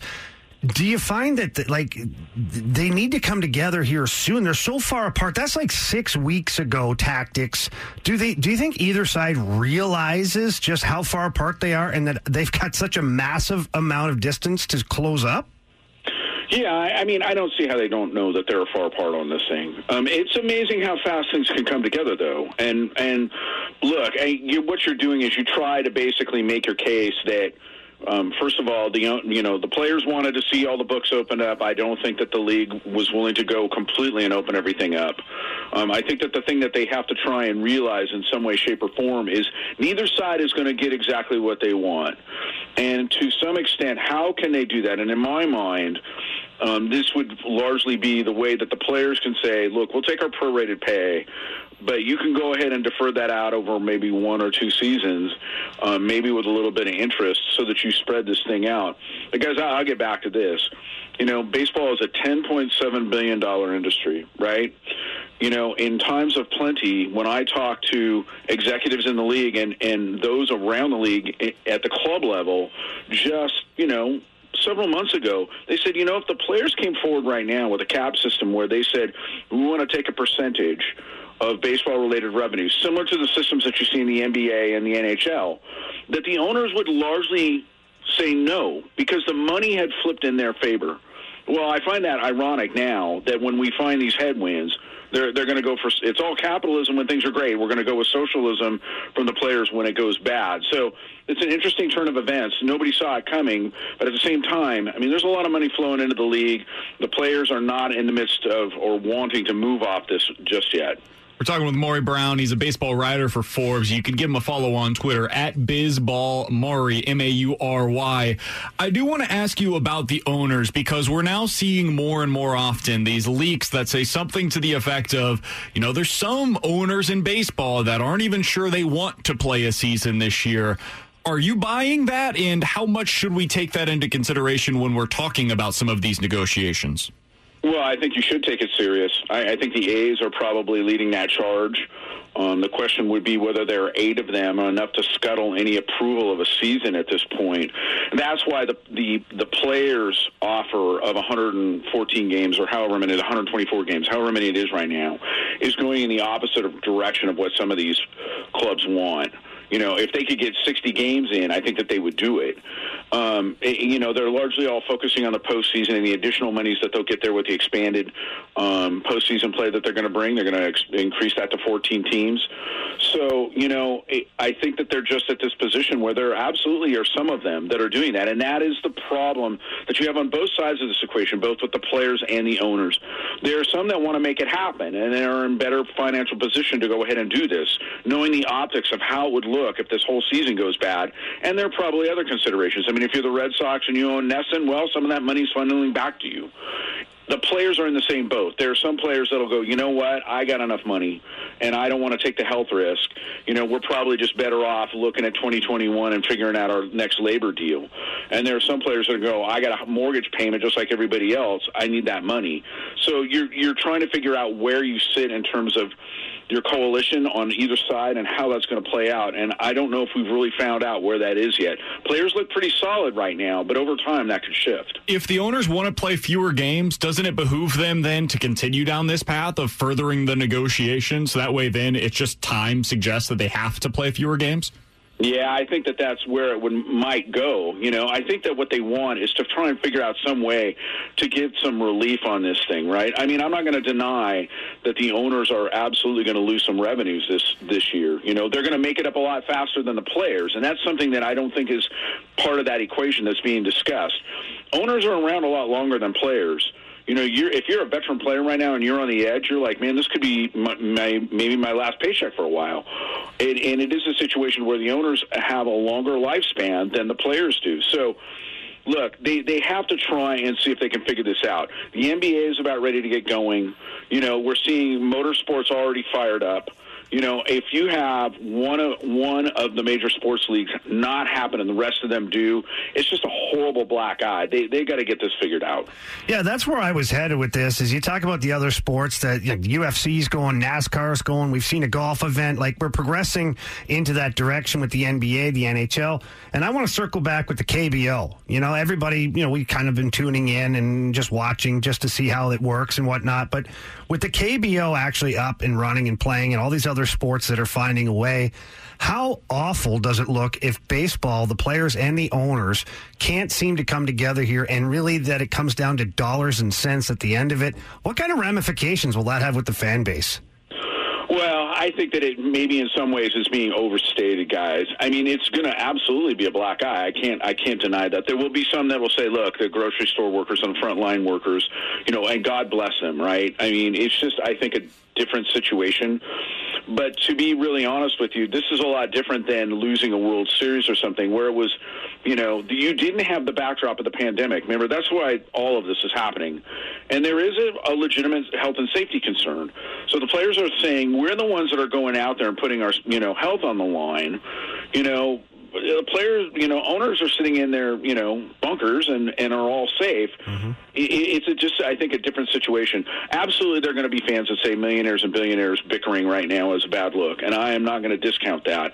But I have to think about this in terms of the pandemic. What do you think ultimately comes here? We're talking with Maury Brown. He's a baseball writer for Forbes. He's on Twitter at BizBallMaury. How do you think this gets resolved, Maury?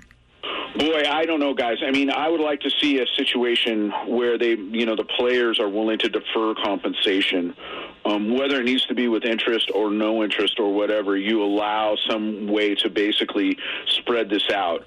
And I said a couple seasons, and the reason for the couple of seasons would be this: in twenty, at the end of the 2021 season, you know, the new national broadcast deals kick in, and there's going to be a significant increase in revenues for the owners at that point. So that is an ability to allow that to happen, to push it out a little bit, to basically spread it out, and then there's some new money coming in to the league at that point. So look, I hope that they figure this out. If they get 82 games in or they get 70 games in or whatever it's going to be, you know, I would hope that they would do this. But right now, I mean, they're going to have to really dig in to make this sort of thing happen. Like we said, it's this week or early next week at the latest. Or, or you're really behind the eight ball. I mean, they might be able to start maybe a little bit later, but you know, it just it would just look bad. He's Maury Brown. You can find his work. Forbes.com is where you find it and give him a follow on Twitter as well at BizBallMaury, M A U R Y. Maury, we always appreciate the time, man. Thanks so much for hopping on with us today. All right, guys, you take care. Thanks so much. Absolutely. Thank you. That is Maury Brown joining us here on Rivs and BK on 101 ESPN. I think the most interesting thing to come out of all of that is based on what he said, if the owners truly do want to play fewer games this year, then this all makes sense. The timing of what's taking place mm-hmm. right now. Maybe they're just basically dragging their feet Slow and holding on to the rope and saying if we can get this thing instead of we can put it push it out there right we need this to get done we need this to get done but then everybody says oh there's no real deadlines well, if they just push this thing forward, eventually you're going to get to the place where, yeah, you can only play 60 or 70 games. And if that's what they wanted from the beginning, they don't even have to negotiate it. They can just put that off to the side and pretend like it's not even something that needs to be negotiated. And then the timing does the negotiating for them. That'll really damage relationships even further with the players because guess what? They're thinking the same thing as far as let's not let them drag the anchor behind them here. Let's make sure that we can get these 140 14 games or 100 games, whatever their real target number is. And so if the owners are dragging their feet that much and it becomes real obvious, now guess what? That trust issue we had before, it's magnified. He also mentioned that if they've got eight owners that ultimately don't want to play this season, that could be enough to stop the progress between the players and the owners. Hmm. I every time that I see one of these stories about how owners with it with, plural owners might not want to play this season, I wonder who they are. He mentioned the A's as potentially being one. a that lot of the sense. low budget teams, right? They're I the would ones think that so it's going to cost them more money than they're going to make. Then you hear stories about how it's not even necessarily the low budget teams; it's the smaller markets with the higher payrolls, right? Mm-hmm. St. Louis, I would be stunned if they were in that category. They they want to play baseball this Let's year. Hope not. But there are some similar to St. Louis where it's a smaller market. They get a lot of their revenue from the gate, and then they have the higher payroll as a result because of that gate revenue that they're making this season they're not going to have that gate revenue. So they're going to be the teams that are hit the hardest by the fact that you're not having fans in the stands this year. I don't know who those other teams are that would be in that position, but I would imagine that some of those owners are the ones that they're talking about, that they're referencing in these kinds of stories. Well, we talked about earlier with offers like this going back and forth and they're kind of not kind of they're far apart like this it gives those owners more fuel to grab other owners and say this isn't worth it this is just not worth our time and certainly not worth our money and if we get to eight like maury suggests yep. we got a problem houston we have a problem. They didn't say that over the weekend, thank goodness. No. With former Blues defenseman Jamie Rivers, I'm Brandon Kiley. It's Rivs and BK on 101 ESPN. The junk drawer is next. We're back to the Rivs and BK podcast on 101 ESPN. Oh, I don't know what just happened. Are we doing questions and answers or the junk drawer? You're doing Anybody junk. know? I You're don't doing junk in the questions and answers drawer. It was an impressive recovery, though. The recovery was quick. It was great. Ferrario acted as if nothing had happened. Now our audience has no idea what's going on No. right now. Some of them are like, "Wait, am I supposed to send my questions in? I thought that was at 11:45. Now it's at 12:45." Well, guys, sometimes the beard holds wisdom. Mm. and then now Bearded it's gone. Ferrario wouldn't have made that no, mistake. bearded Ferrario would have been good on that, but the beard took the wisdom away and starting from scratch. It's all right, buddy. There's a lot of buttons back there. I don't even stand back there for fear that I'll just cost the station a lot of money. So you're better for it than I am. Well, we are doing the junk drawer. I'm pretty sure that's the segment that we had scheduled here. Let's open things up. I'm going to get things started today. How's that okay, sound, let's Jamie? do this. I'm going to get things started by asking you a simple question. Did you know that you can have a reputation so tarnished that you actually cannot be further injured in your reputation and therefore you can't get any sort of liability if you try to sue somebody? So let me explain Oh this my for god, you. I need a was a dry erase circus. board here. Yeah, that I have no idea what you just said You to have a me. pie chart Do I need that? a lawyer? That's all I need to know. So Lenny, uh, Lenny Dykstra was trying to sue okay. Ron Darling. That's all you needed to start with. Now, his reputation is so bad, so bad. Lenny Dykstra, I'm talking about. Ron Darling doesn't have the bad reputation. I knew you're talking about. That New York Supreme Court Judge Rob Kalish ruled that his reputation for unsportsmanlike conduct and bigotry is already so tarnished it cannot be further injured, adding that based on the paper submitted on this motion prior to the publication of the book, Dykstra was infamous for being, among other things, racist, misogynistic, anti gay, as well as being a sexual predator, a drug abuser, a thief, and an embezzler. Throw in the towel, Lenny. a Hall of Famer. So, because of all of those things, he was not able to win his lawsuit. The libel suit was thrown out because his reputation had already been diminished to the point of you actually can't be libeled. There is no libel that can happen against you because everything could potentially be true. So crazy too, right? Because look at Lenny Dykstra, uh, the ball player was, you know, I mean, he was a good ball player, and then he went on to. Like he was making millions of dollars following. Everybody thought he had the secret sauce. Well, he didn't, and now he's such a bum that he can't even get he can't even get any respect for people calling him out for how awful he really is. Yeah, man, I don't even know. Like, I've never heard of this before. do you feel bad at all for the guy? Like, I listen, I know he's done awful things, said awful things, and he's. a- But at some point, like a guy's just been kicked in the balls so many times, which he deserves, every one of them. In fact, with a steel toe boot for that fact. But like, do you feel bad at all for the guy? I mean, I don't personally, because the guy made his own bed. He's got Yeah, sleep that's why I don't. Uh, imagine being so messed up that they name something after you. Like Lenny Dykstra's on that path. Gosh. Like the, the the Black Sox scandal because of what the White Sox did.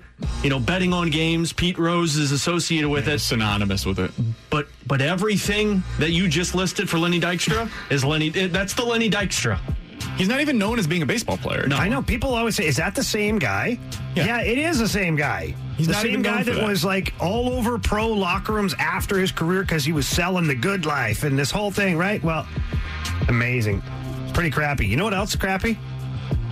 What a transition. You know what else is crappy? Let's hear it. Okay, we had this discussion. I'm bringing it out here to the table. I don't care what you're doing. If you're eating lunch, I apologize. But what is the point of chewing corn?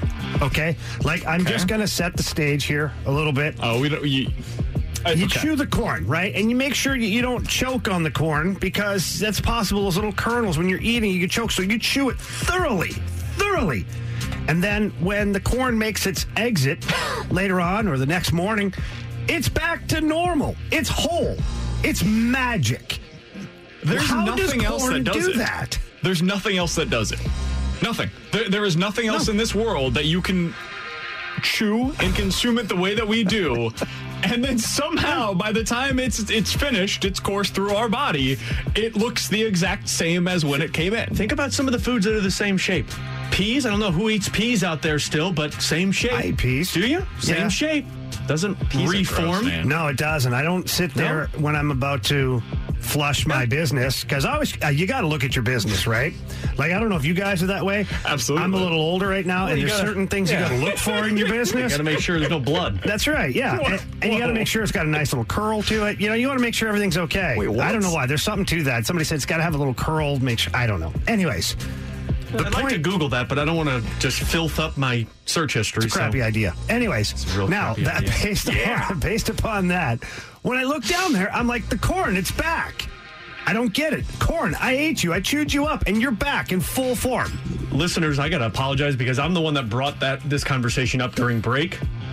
But I had no idea that this was going to carry its weight Yeah, into we our know better. This though. is a We know better. conversation that's needed to be had for a long time. This is a really dirty conversation. It's very dirty, Filthy. stinky. Just, well, just clean yourself up afterwards, guys. corn, whatever it is your magic power is, like somebody, some scientist got to figure out how corn does it and put it like into some form where you can inject it in. You go back to like your perfect self all the time. How about this? The tax 314 Your body digests the inside of the kernels but cannot break down the shell of it. Boom. A and P finally paid off. Yeah, but that doesn't make sense as to why it would then go come back together, right? Like, and look like whole and perfect. Like I, I understand exactly what the texter's saying, but the outside of it would still be mangled, right? It doesn't. It goes like right back to pristine condition. Apparently, Oprah talked about the curl. Yeah, there we go. My girl Oprah. Wow. I'm Well- gonna call her later. You can't blame this for being a crappy O- topic because Oprah did it. Oprah's Oprah's had some some doctors on over I the thought you were going to years say that she's had some bowel movements. I'm like, yes, she has, BK. I wasn't I going bet there. you she's checking for the curl.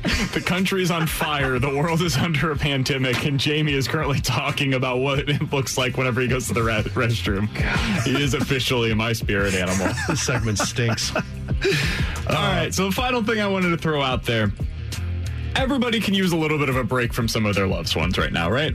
We're all locked in every day, and some of you, God bless you, you're sitting at home from start to finish by working at home during this pandemic. And so you are stuck with whether it be your significant other or your kids 24 7. There is no getting away from them at any point in time. There is actually one way. appealing. Goodness gracious. Go Well, ahead. For some people, I'm sure it's wonderful. For others, maybe not so much. Brittany Gwynn of Brooklyn is certainly among those that prefer to be able to get away at a certain point. So in New York, they're doing something where you are actually able to rent, rent out certain places, whether it be a room or an apartment or a office building structure, and you can rent it out so you can just get away from your family for a little while. They're going for 40 to $50 per hour, and people are for it to just get a couple hours away from their families. That sounds crazy to me. I kind of get it. I mean, look at. Okay, so here I said this yesterday at home. I went for a, a power walk slash run. You know, I mix them in because I don't want to die out there. Like a mall walk? No, no, I did have a good hip movement going though. I'm gonna make sure I get the hip flexors. You got the side to side A going. little wiggle, Okay. not quite the full salsa dance The look. wrist weights too? You no, wrist no, weights no, on? no, Jesus, no. I feel like you got the ankle weights as you walk around. That would be amazing. Leg warmers and ankle Yeah. weights. That'd be sick. No, Those but tennis I, shoes. To my point is, I And came some back. jazzercise I'm gonna sweater. power through this here right now. yoga pants. Yeah, I see is ribs I in yoga came pants. back from my Pink walk headband. slash run, ankle weights, wrist weights, maybe anything, weight vest. Anyways, Spandex. and I looked at my wife and I said, you know what? I got to do that every day now. I've I've got to book 30 minutes at least and get away. I'm like, it's a great reset. And, I, you know, suggested she do the same. It do- doesn't bother me. We need to get out and get away. So I understand the, I guess, the topic we're talking about renting a room for an hour or two hours just to get away Yeah. and kind of reset. Um, I wouldn't spend that money to do that, nor would I know if that room is clean properly or who was in there before, what's going on. I don't know if I'm looking to do that right now in this time, but I'm definitely scheduling that walk slash run, that little reset every day. Not to go back to our previous conversation, but uh, it's a great question from the 618, guys. In diving, you get a higher score for your splash. Does that count when you're doing your business? Okay, I hate the backsplash on that. Well, yeah, nobody likes it. Yeah, that's a bad feeling. I just don't like it. At that point, you're just hoping it's long enough so it touches the water first, it breaks the plane. Yeah. If it's long enough, you know you're going to get a good splash. 65780 from the 636. Race walking is an Olympic event, boys. I would challenge you to it. No, I'm not race walking you. You sound like a true? psycho. I don't think that's true, BK. I would love to know the limits. Like, what do you get disqualified for? When does race walking become a jog? I don't know if it's an Olympic event. I have seen race like speed walking marathons, and that oh, is an interesting Well, look. what is, what is the difference? Like, h- how do you go? What is the what is the threshold of going from race walking to then jogging? yeah, I don't know. You know, because like if you're just a really fast walker, Yeah. I, I don't know what the difference is think it's between that and somebody that's a slow I think jogger. it's knees. Is it? Well, but when you're jogging, your knees To are going to bend. point. But when you're like race walking or you're like mall walking, you're not bending your knees. You're I don't just know. you're I- moving your hips and you're moving your legs. Maybe it's how far your heels come off the ground. yeah, that's a good. Yeah. I don't know how you would be able to judge that. We need like one of our difficult. texters has got to send us in like maybe this one here, six three six, the race walking person. Send us in the rules and regulations of race walking. I mean, hey, I don't I don't know if I'd like to challenge you to it, but I might be game. Seems like an Ocho thing. Yeah. Former Blues defenseman Jamie Rivers. That's Alex Ferrario. I'm Brandon Kiley. It's Rivs and BK on 101 ESPN. Listen, there's a lot of serious stuff going on in the world. We're trying to be a distraction for all of you. We hope you guys are making it through the day a little bit easier as a result. It is 102, your time check brought to you by Clarkson Jewelers, an officially licensed Rolex jeweler. Coming up next, Lance Armstrong still doesn't get it, but he might still be able to be an American story. We'll talk about it next on 101 ESPN. We're back to the Rivs and BK podcast on 101 ESPN.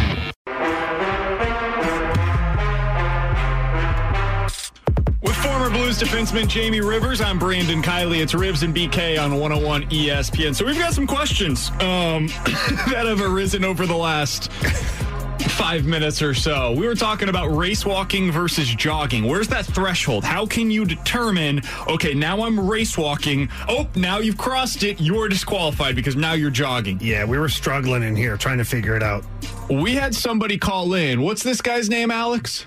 Bill is his name. Bill Bill is on the line and he's going to explain to us quickly how we can go how we know the difference between race walking and jogging. Bill, first of all, thank you for listening to the show.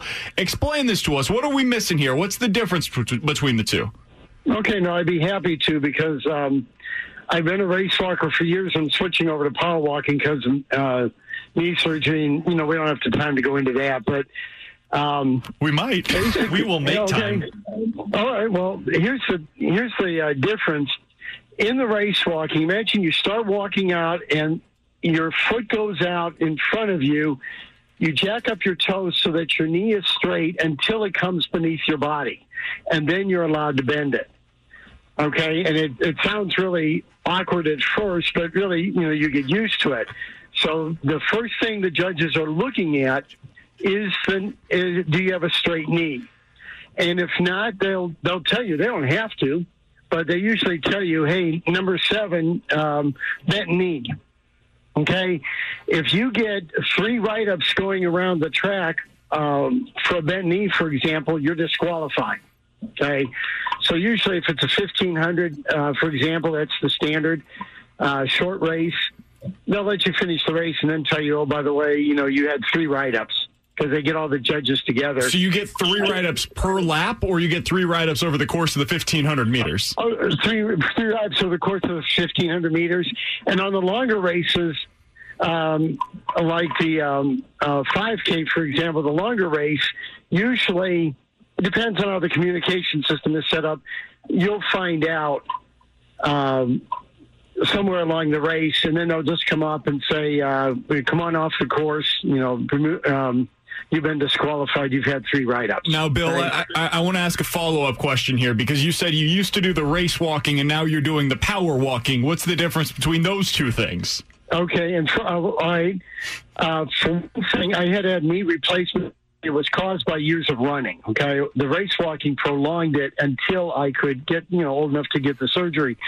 Uh, so it wasn't caused by the race walking. I want to make that point very clear. Uh, having said that, race walking, you have to have that first knee out, you know, straight until it comes under it. The, the knees always have to be straight.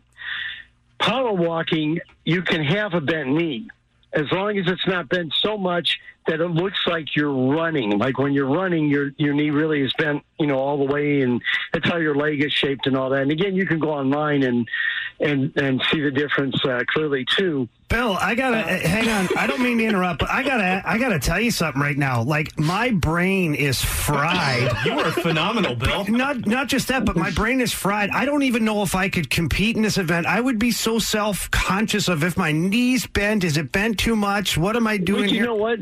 You had. I mean, I have somebody who had who had trained me to do this, and there's the St. Louis race walkers of which they're starting up tonight in Pattonville, and they'll show you how to do it. And you know, you can get online with St. Louis Racewalkers. It's too far. I live in Shiloh, Illinois. It's just too far for me to go out there all the time. Rivs, we need to send you out there. That's where the judges are, and they'll watch you. They're the same judges that judge you in the actual competitions. So they can give you all the guidance in the world. People are very, very friendly. It's, it costs next to nothing to be part of this group, you know. So now, you can Bill, really learn I gotta a lot ask that way. something. I got to ask something here. With Lance Armstrong's you know his, his documentary concluding last night and i'm listening to you with the rules and regulations of power walking race walking is this a sport where we got to worry about guys with performance enhancing techniques or drugs do we do we I- have to pee I'm in a cup aware after of anybody doing it. It's just- I don't think I don't think we care enough. We need to get you signed on the line. I mean, you get a medal at the end. It's not like you're getting money for this or anything like that. So I don't think there's any motivation. I want to grow just- this bill i want millions Someone's off of jumping this up the calves. well, anyway, um, what I should say is what they're looking for in both power walking and race walking, one foot has to be in contact with the ground at all times. So if they see that you're going so fast that it looks like both feet have left the ground, okay, then that would be called they call it lifting. Okay, that's that's running. So any combination of race walking, of bent knee, three write ups, of bent knee or lifting, three three in the race, DQ'd. In uh, the power walking, they it, it'd be harder to get. You know, be probably if you're going fast enough, yeah, they could call lifting. And then if it looks like your knee is so bent that you're almost running, they call that creeping. I don't know where they get these terms. Anyway, i don't know but i'm starting to like it more and more but anyway, uh, that would be again it'd be the same thing. Three three write ups in a race, you're DQ'd. Okay. all right and that's bill why it's good I, to I gotta have people look at you doing the, you know, doing all the inter, you know, while you're learning, so they can say, "Yeah, you're good to go." Okay, so so- you don't fly out to California and you know get DQ'd. So I got a, a quick follow up question. on All this, okay? Being a hockey guy, there's a lot of self policing that goes on, on around the ice, right? Somebody sticks you, cheap shots you, bends the rules. Yeah, a little bit of payback later on the corner. Hopefully, the referee doesn't catch you.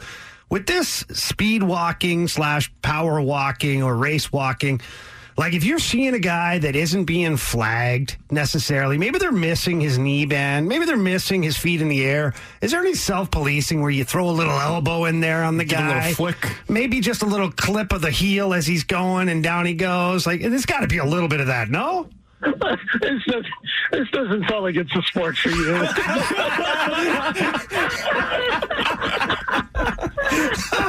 Good point, Bill. Good point. Bill, I have a last question for you. Um, I was unaware of how big this was. Apparently, You- you're flying to races in California. How big is the race walking and power walking man, community? I'll tell you what. Oh, geez. Um, well, it's huge, but you see the same people over and over again. You know, like if you go to the various competitions. Um, but this year, now COVID is going to link it, but basically the odd number years or the even number years are the qualification years.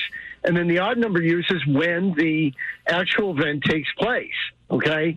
So the next national event uh, for us um, is in Fort Lauderdale in November of 2021. Sounds like a party. This is incredible. And, Might be and so this, this. is, yeah, and here's the thing, you know, uh, you don't get paid for this, Whoa. so you have to have the money.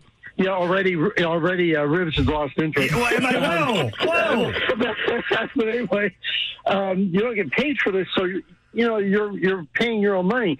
Now, for example, you know the top three in each state out of a particular event automatically qualify. You're not going to get 150 people able to go there because many of them are still either because they're taking care of a loved one at home or you know for any various reasons why they can't actually make it to the event that they qualified for, and yet you're paying your own way. So, uh, you know, you're renting a house or anything like that. Now, what my wife and I have done is that we use it to, oh, we're going to Minnesota, Minneapolis this year. Okay, let's read about that. The event for the two events I'd be in, they'll take part of two mornings. We stay a week there. We tour Minneapolis or Cleveland or Louisville or San Francisco, you know, to me, or Houston for all the things we've done. So we've used it that way too. Yeah, I would do that, uh, Bill. I would be pre-scouting like Fort Lauderdale. I'd be like, what has the best beach bars? Like, where can I be Yeah. suntan oil in the afternoon, power walking in the morning, basically walking off my vino from the night before. Exactly. Bill, I think what you need to do is you need to get uh, Jamie Rivers' his business, Synergy Hockey, to sponsor your power walks. There we go. There you go. Only problem is I have to go with you, Bill. And I'll tell you what, somebody messes with you and they call you out on it, we're going to self-police the heck out of that race, okay? That's right.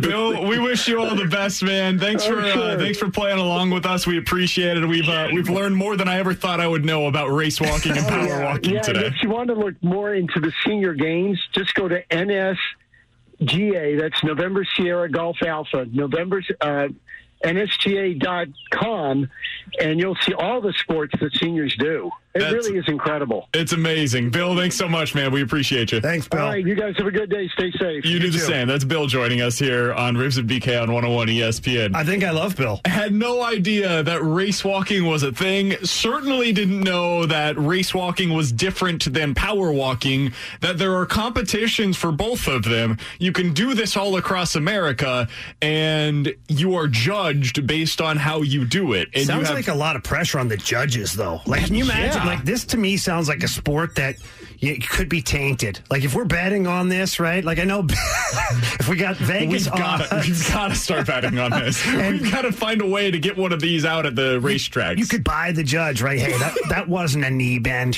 Here's a hundo. That wasn't a knee bend. I also wonder if there's people that like specialize in different types of tracks, right? Like, is there one guy that's been just a, a killer on the on the pavement? Another Mm. Guy, track, that, yeah, pavement. I see what you're going. another guy, your typical track, I don't whatever it's made out of, the rubber track Yeah, uh, yeah. that you would typically see at a high school or something.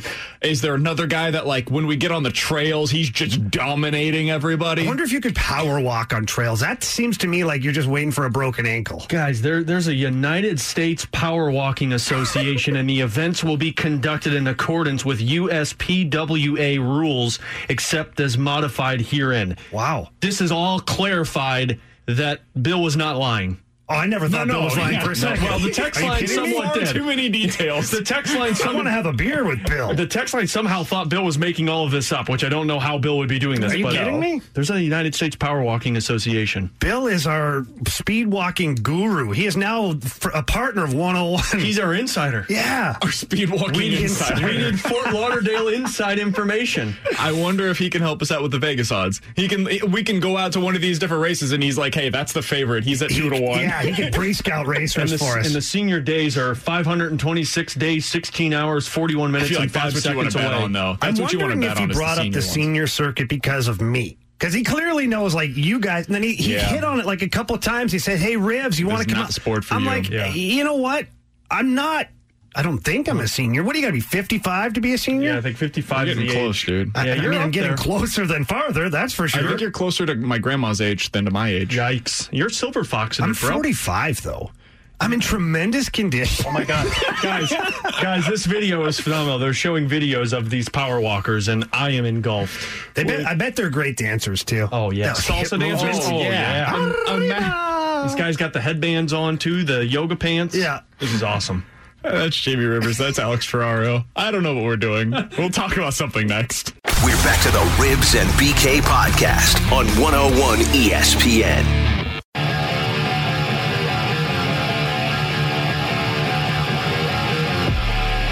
This is going to sound terrible, but I am relevant. I am. And I get that. Look, I know that every headline starts with the word disgraced or disgraceful or some version of that word disgrace. But the story is so polarizing and it's just, it will always be that way. And I know that. by knowing it, I don't expect it to change. I don't want it to change. I'm not trying to will it to change. It's complicated. With former Blues defenseman Jamie Rivers, I'm Brandon Kiley. It's Rivs and BK on 101 ESPN. That was Lance Armstrong last night on the final episode of the Lance documentary. Lance still doesn't get it. He doesn't get it. Now, I will say this about Lance Armstrong that I respect and appreciate. He's genuine. That's him. Mm-hmm. You can take it or leave it. You can love it or hate it, and I get any of the above. But that is truly, genuinely who Lance Armstrong is. And when you hear these people talk about him from the time when he started doing all of the races at 15, 16 years old to what he is today and everything in between, he was a jerk the whole time from start to finish. He was cheating to get into races at 15, saying that he was 16 years old on his birth certificate. He was it's a little bit different cheating, though. 100%. 100%. You're kind of grouping it together with some other serious things. Sure, but what I'm saying is like he, he was basically mocking the entire group that he was racing mm-hmm. with from the time that he started to where he was when he finished obviously that's who he was the whole time so i appreciate that part of him the genuine nature of who he is but that genuine nature is a jerk and he doesn't get it and he's continuing to put off some of these same statements that he always has but i did appreciate the fact that the documentary really did kind of put him into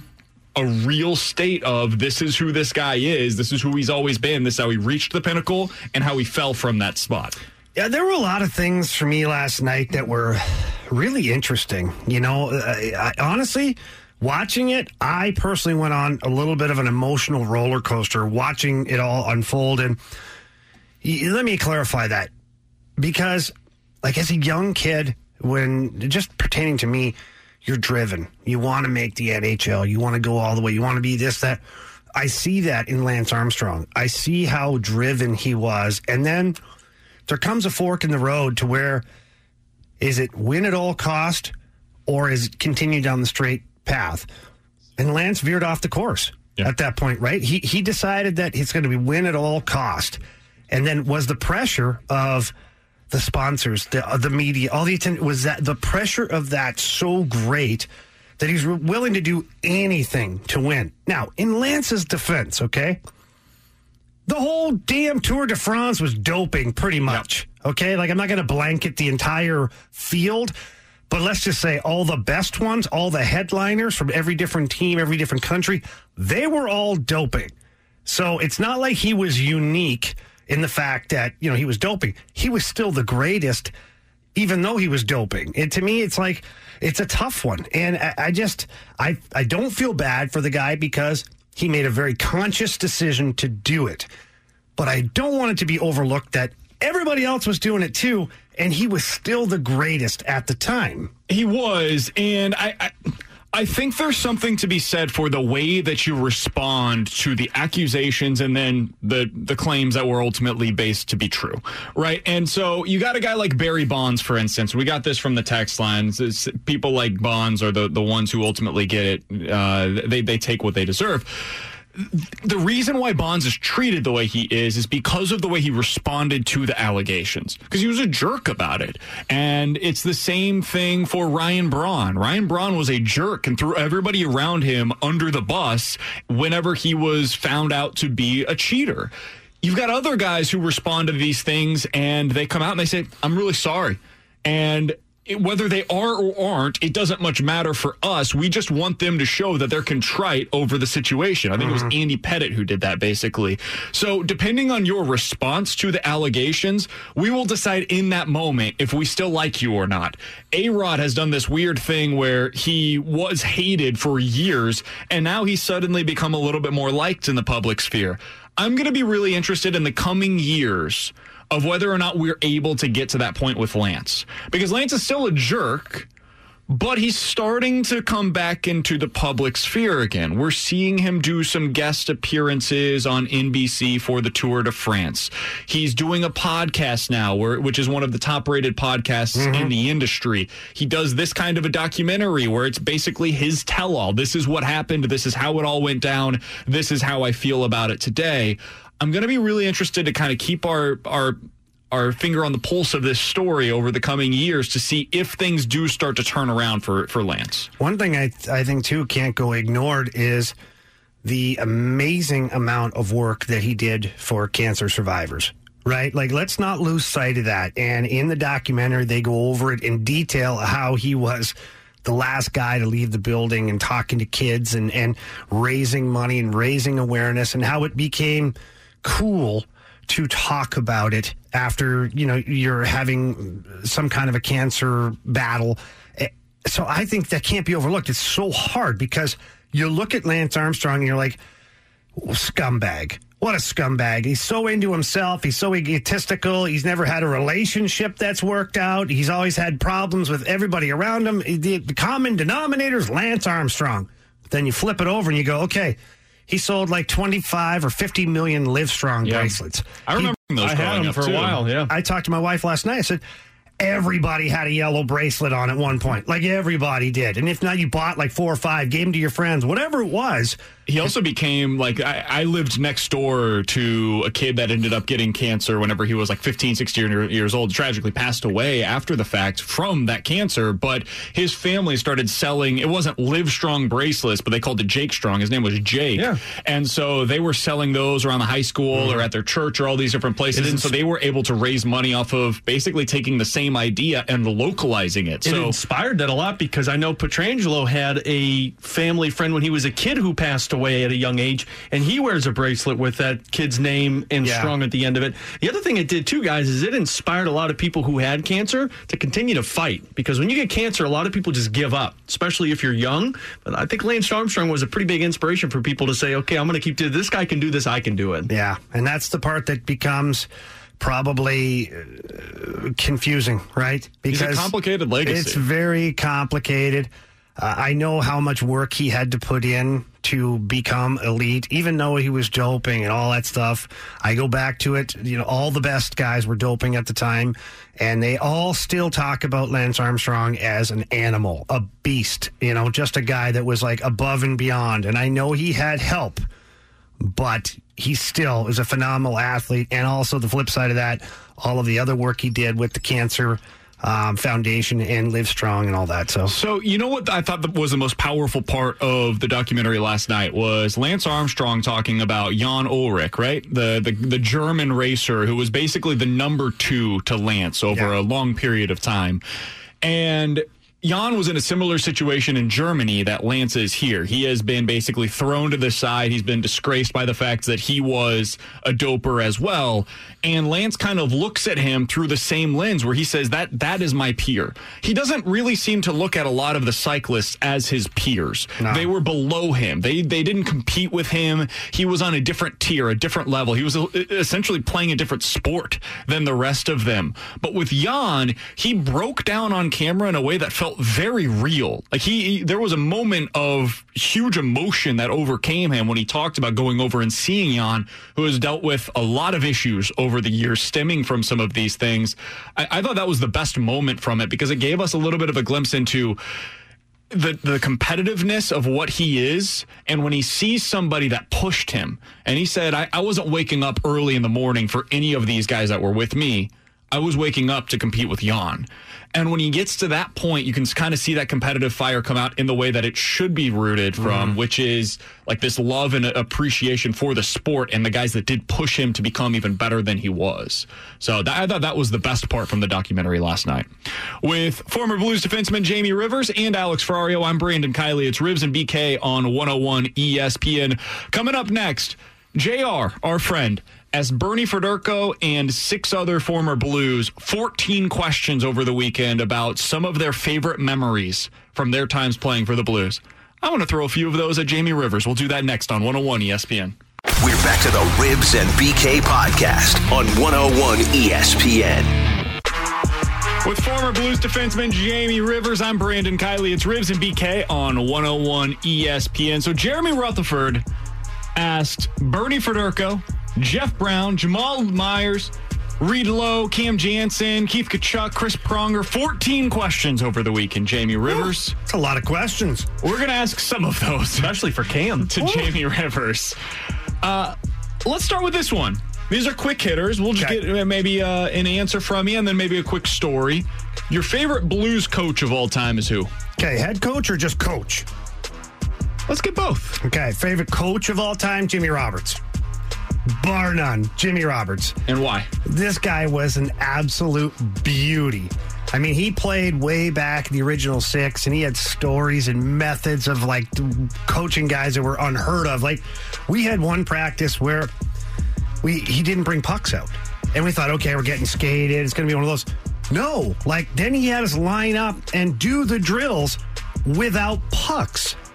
I don't know why, you know. And, and it's, say, is there like a visualization thing to this? I guess it was just Jimmy's way. Like he had these little tactics of it brought the guys together because you're all sitting there laughing like this guy's lost his mind, and then you start to have fun with it, you know. And then guys would come down and like pretend they're taking a slap shot, and like Jimmy'd yell, "Hit the net!" And you'd be like, we don't have a puck, Jimmy, right?" Like this. So Jimmy was my favorite coach. Bar none. He had so many amazing things that he did. Um, so he's my guy. And then head coach have to be Joel Quenville. You know, Coach Q did a fantastic job here with the Blues. Um, and for me, it was such an improvement over Mike Keenan, uh, for me personally, and obviously the performance I of the think team it was, as well. if I'm not mistaken, I think it was Pronger who said this, and I apologize if it wasn't him. It was one of them that said this in the question, question and answered with uh, Jeremy Rutherford, who said Q was basically the opposite of Mike Keenan. That was probably Pronger. It was probably all of them, baby. Well, I mean, but the guys who played for him. Pronger dealt with the worst, I think, from Keenan, right? 'Cause Yeah. Keenan used to just obliterate him on and off the ice. Yeah, he was it was brutal, but yeah, Coach Q is uh, the head coach, Jimmy Roberts, overall coach. I, I love Jimmy; he was amazing. Real quick before you go, big. I, to this day, and I interviewed Mike Keenan a couple years ago, and I did uh, before the Winter Classic. I did like an alumni thing. Keenan still takes credit for the fact that Pronger turned into a Hall of Famer. You know what? Uh, I don't even want to go there. No, I know. It's- it's just amazing to me. Mike Keenan is that guy. After, let me just put it, sum it up, okay? After a win, Mike Keenan would tell the media the boys stuck to the game plan and they did what they were supposed to do. This is how we drew it up. After a loss, they didn't do what they were supposed to do.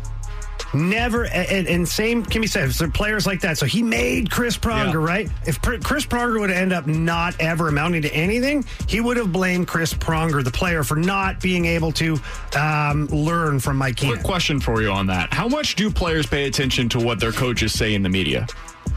Well, I think you're forced to. I mean, you do want to get a gauge of the temperature. Like, if the coach is going off in the paper about you, Sure, no, I- like, I was you just want to know about it. Like, guys all the time, I don't read the papers. Well, when it's your name that's specifically being brought up, and it's Mike Keenan at that time, and you're a young player, you know what's being said, and yeah, it matters. Next question. Biggest prankster from your Blues playing days? Oh, Marc Bergevin. Bergie was awesome. He had Who's some now a GM? Yeah, he's a GM, and the funny thing is, is uh, we crossed paths last year, and he was at one of the games, just watching. We weren't playing the Canadiens, and he comes That into was the, Keith Tkachuk's answer, by the way. and he comes into the, the booth, and we're kind of yucking, and he goes right into like Bergie mode, like right away into like funny little one liners and stuff. And you're sitting there going, "This guy's a general manager of the Montreal Canadiens. Like it's crazy." We've had conversations with him before at the rink, and I always ask that question at the end of it.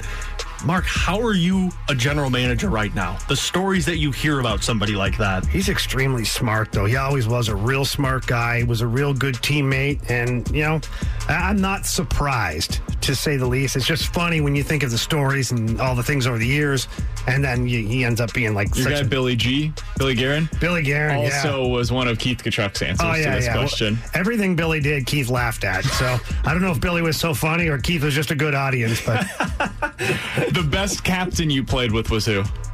oh boy, in for the Blues, right? Uh, let's open it up for you. Uh, best captain I ever had, Steve Yzerman. You know, just epitomizes what you want as a captain. And now, being fair to Chris Pronger and, and, and Al MacInnis and Brett Hull, for that matter, being here and some of the other great leaders that I, I played with over the years, but Steve Yzerman is just on he's just on another level. He just he just got it. You know, he sacrificed of himself for the team, realized what he had to do to push play. Like, he was literally like a head coach slash teammate and a psychologist all at the same time. Like he was, it's pretty impressive. So Steve Yzerman, as far as Blues concerned, I love Holly. I'm going with Holly. I thought Holly was a great captain. You, you know, people would disagree with that. You have to understand how I'm saying it. If you get one guy that has a bunch of guys to buy into something, Holly was the guy that could convince the room to come together. You said Wayne Gretzky was a great dude to play with as well. He right? was short lived, right? Like Yeah. they, we gave the C, we, like I had something to do with it. The Blues gave the C to Gretzky when he came here out of respect and how great of a leader he was over the years. But, you know, a very quiet leader, a great guy, phenomenal guy, being the best player in the world and still being approachable and, and being a good teammate made him special and unique. Um, but, you know, as far as captains go, like guys that you want to jump in the foxhole with, you know, Gretzky for me wasn't that guy, sure. but still is impressive. Rivs, was there a player on the Blues that wasn't a captain that you thought could have been a captain? Well, yeah. I mean, look, I always thought Walt could have been a captain. Well, Walt should have been the captain. I, I quite honestly, Walt is he's one of those guys like uh, big Walt in the room. Like what he says kind of goes, and he kind of policed the room as it was. But he happened to be around when other guys were good leaders too. And the old saying is, you don't necessarily always have to wear the C to be the captain. And Walt is that guy.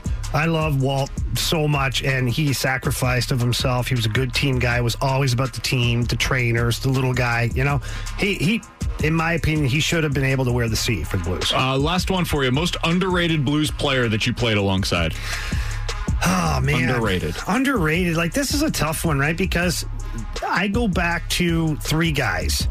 Um, two of them had longer careers than, than one of them, but I go back to Scott Pellerin, Craig Conroy, and Blair Atcheynum, and they were they were our version of the Sundqvist line last year. And to me, if I'm going to pick one of those guys, I'd say Craig Conroy. He went on to do some really amazing things in Calgary and was a Selke Trophy winner but he just to me was always underrated. Like you, you talked about the best defensive players in the league, and oh yeah, and Craig Conroy. Meanwhile, he's getting all the tough matchups every night, and he broke into the league as a goal scorer, mm-hmm. and we didn't see that till he played in Calgary with Iginla, where he was almost point for point with Iginla as they went on to that epic run that one year where they went to the final against Tampa Bay. He was one of the reasons they were a Stanley Cup contending team. I mean, everybody points to Jerome Iginla and Miikka Kiprusoff, but Craig Conroy was like an 80 point player that season. Yeah, a phenomenal defensive guy, Yeah. uh, face-offs, and an incredible teammate as well. He's So- always been a top five player for me, too. Turbo. That was my nickname for him. Connie Turbo. Because he, he's, you know how birds have like the quick head that like snaps Yeah. around all the time? He was always talking super fast and his head was moving all over the place. And, everything. and I was like, holy crap, Turbo. Take a breather, you know? But that's just his personality. I absolutely love the guy. Could have called him Twister. Obviously, you had a Twister as Kind well. tough. If I yell but- Twister, I'm going to get two guys turned around. Come on, BK. With former Blues defenseman Jamie Rivers and Alex Ferrario, I'm Brandon Kiley. It's Rivs and BK on 101 ESPN. We'll cross things over with the fast lane next. We're back to the Rivs and BK podcast on 101 ESPN. With former Blues defenseman Jamie Rivers, I'm Brandon Kiley. It's Rivs and BK on 101 ESPN. Time to cross things over with the fast lane. Chris Ranji in studio. Ranj, what's up, man? Got to turn that mic on. That helps. Yeah, when I'm sitting over here, I'm Totally distracted. No mic on. He's on his phone. Like, Uh, well, I- Ron, I- I'm sorry okay. that we're bothering No, you. no, no. okay? Hold on. I got on my phone to make sure I, I didn't pull a Randy and have the ringer on. Oh, You that's know. actually We call known that as a the Rivs. Jamie Rivers. That's around that happened here. to me. One day that happened to me where I was trying to pull something up for one of our segments that I had like earmarked or tagged, and every time I turned the phone on, it would start to play. Like it was a video, and I'm like, I don't know what I'm doing wrong. It didn't happen one time. It happened twice. Twice, yeah. Once In in, an day? interview. Uh, yeah, in like an hour, So, actually. like, how long ago was this? And has it happened since? Three weeks? Two weeks? Probably? It Three has not or so? happened since. So no. you've learned your lesson. I've learned, yes. I'm definitely the rat that bites the cheese, gets shocked, and doesn't go back to the cheese. Necessarily. So That's you're a lab my rat. Yeah, kind of. Thank you. I appreciate that. More or less. So, Ron, I got a question for you. Okay, Yeah. we had a. Um, I'm going to chalk it up to an incredible segment with a 101 listener, our buddy of the show. His name was Bill. Okay, Hey, Bill. We took a caller, which is rare around here. We took a caller, and let me tell you why we took a caller. Do you know the difference between race walking and power walking? Um, no. Exactly. Do you know what the difference is, is between those two and jogging? And jogging, yeah. Uh, okay, so uh, jogging, you can have both feet off the ground at once. Okay, yeah. Right? Yep. You're doing good so far. The other two, I don't know what the difference You is. You just have to put the one foot on the ground for the other two. But then for the race walking, I believe it is. Tell me if I'm mixing these two up. I'm Jamie. lost, so I'm not your. There's so much. Yeah. Race walking, I believe, is the one where you have to have your front leg extended and no knee bend. No knee bend. Bef- until you get your body above the knee and you're like parallel to the ground. Does that make sense? Uh huh. So once you get here, you can continue moving and you can switch over to your other leg, and that's how it works. I didn't believe that. Uh huh. With the power He's walking, the same you thing we can did. have a slight knee bend, from what we understand. Okay. And this has judges too. And if you get flagged, written up like three times in a race, well, they don't just stop you in the race. So, however long it is, you just keep going. And at the end, they're like, hey, by the way, you got flagged three times. Thank you for your effort, though. And there's a U.S. Power Walking Association All true. that judges it. Is that right? There's races across the country. You can travel travel the country and uh, go to these qualification races. Where is it? Fort Laud- Lauderdale? Fort Lauderdale's the next big year. one. And then the big Odd one. years are the years for the big race. Uh, even years are the qualification races. I'm gonna go back to looking at my phone. like this is so. How long did you spend on that? We got About a nine full minutes. segment out About of this. nine minutes on that bad boy. We had a listener call in. Okay, so but all right. it's basically let me, let me, our Teach Us Tuesday, but on a Monday. I don't know if anybody's asked this question. Uh, why? Why did we do it? Yeah. I don't know. Well, we started how did off talking up? about poop. And We Hey, did. that's what we usually do. Like- Corn. so yeah, go back to that Corn? discussion. I Corn said in poop. Yeah, how- okay. Corn is got to be magical, okay? And, and hear me out for a second. You take the corn, Yeah, and you chew it, up, and then it's co- reassembled, and That's yeah, right. I get it. So Okay. it literally, it's Uh-huh. magic. And so we were talking about that, and then I don't know how we got to power walking. But you were telling the story about your power walking Oh, yeah, situation. you've been power walking. You've been lately. power I walking to escaped, get yeah. away I've from been family. getting away from things and just going for like a 30 minute walk or power New walk York- or a run or whatever, right? Uh-huh. And then we get onto this power walk, and then what's the difference between a power walk and a, and a, and a jog? And we're like, what the heck? We didn't even know the difference. So Bill was great listening to our show. He offered up his number to give him a call, and he brought us in on all this.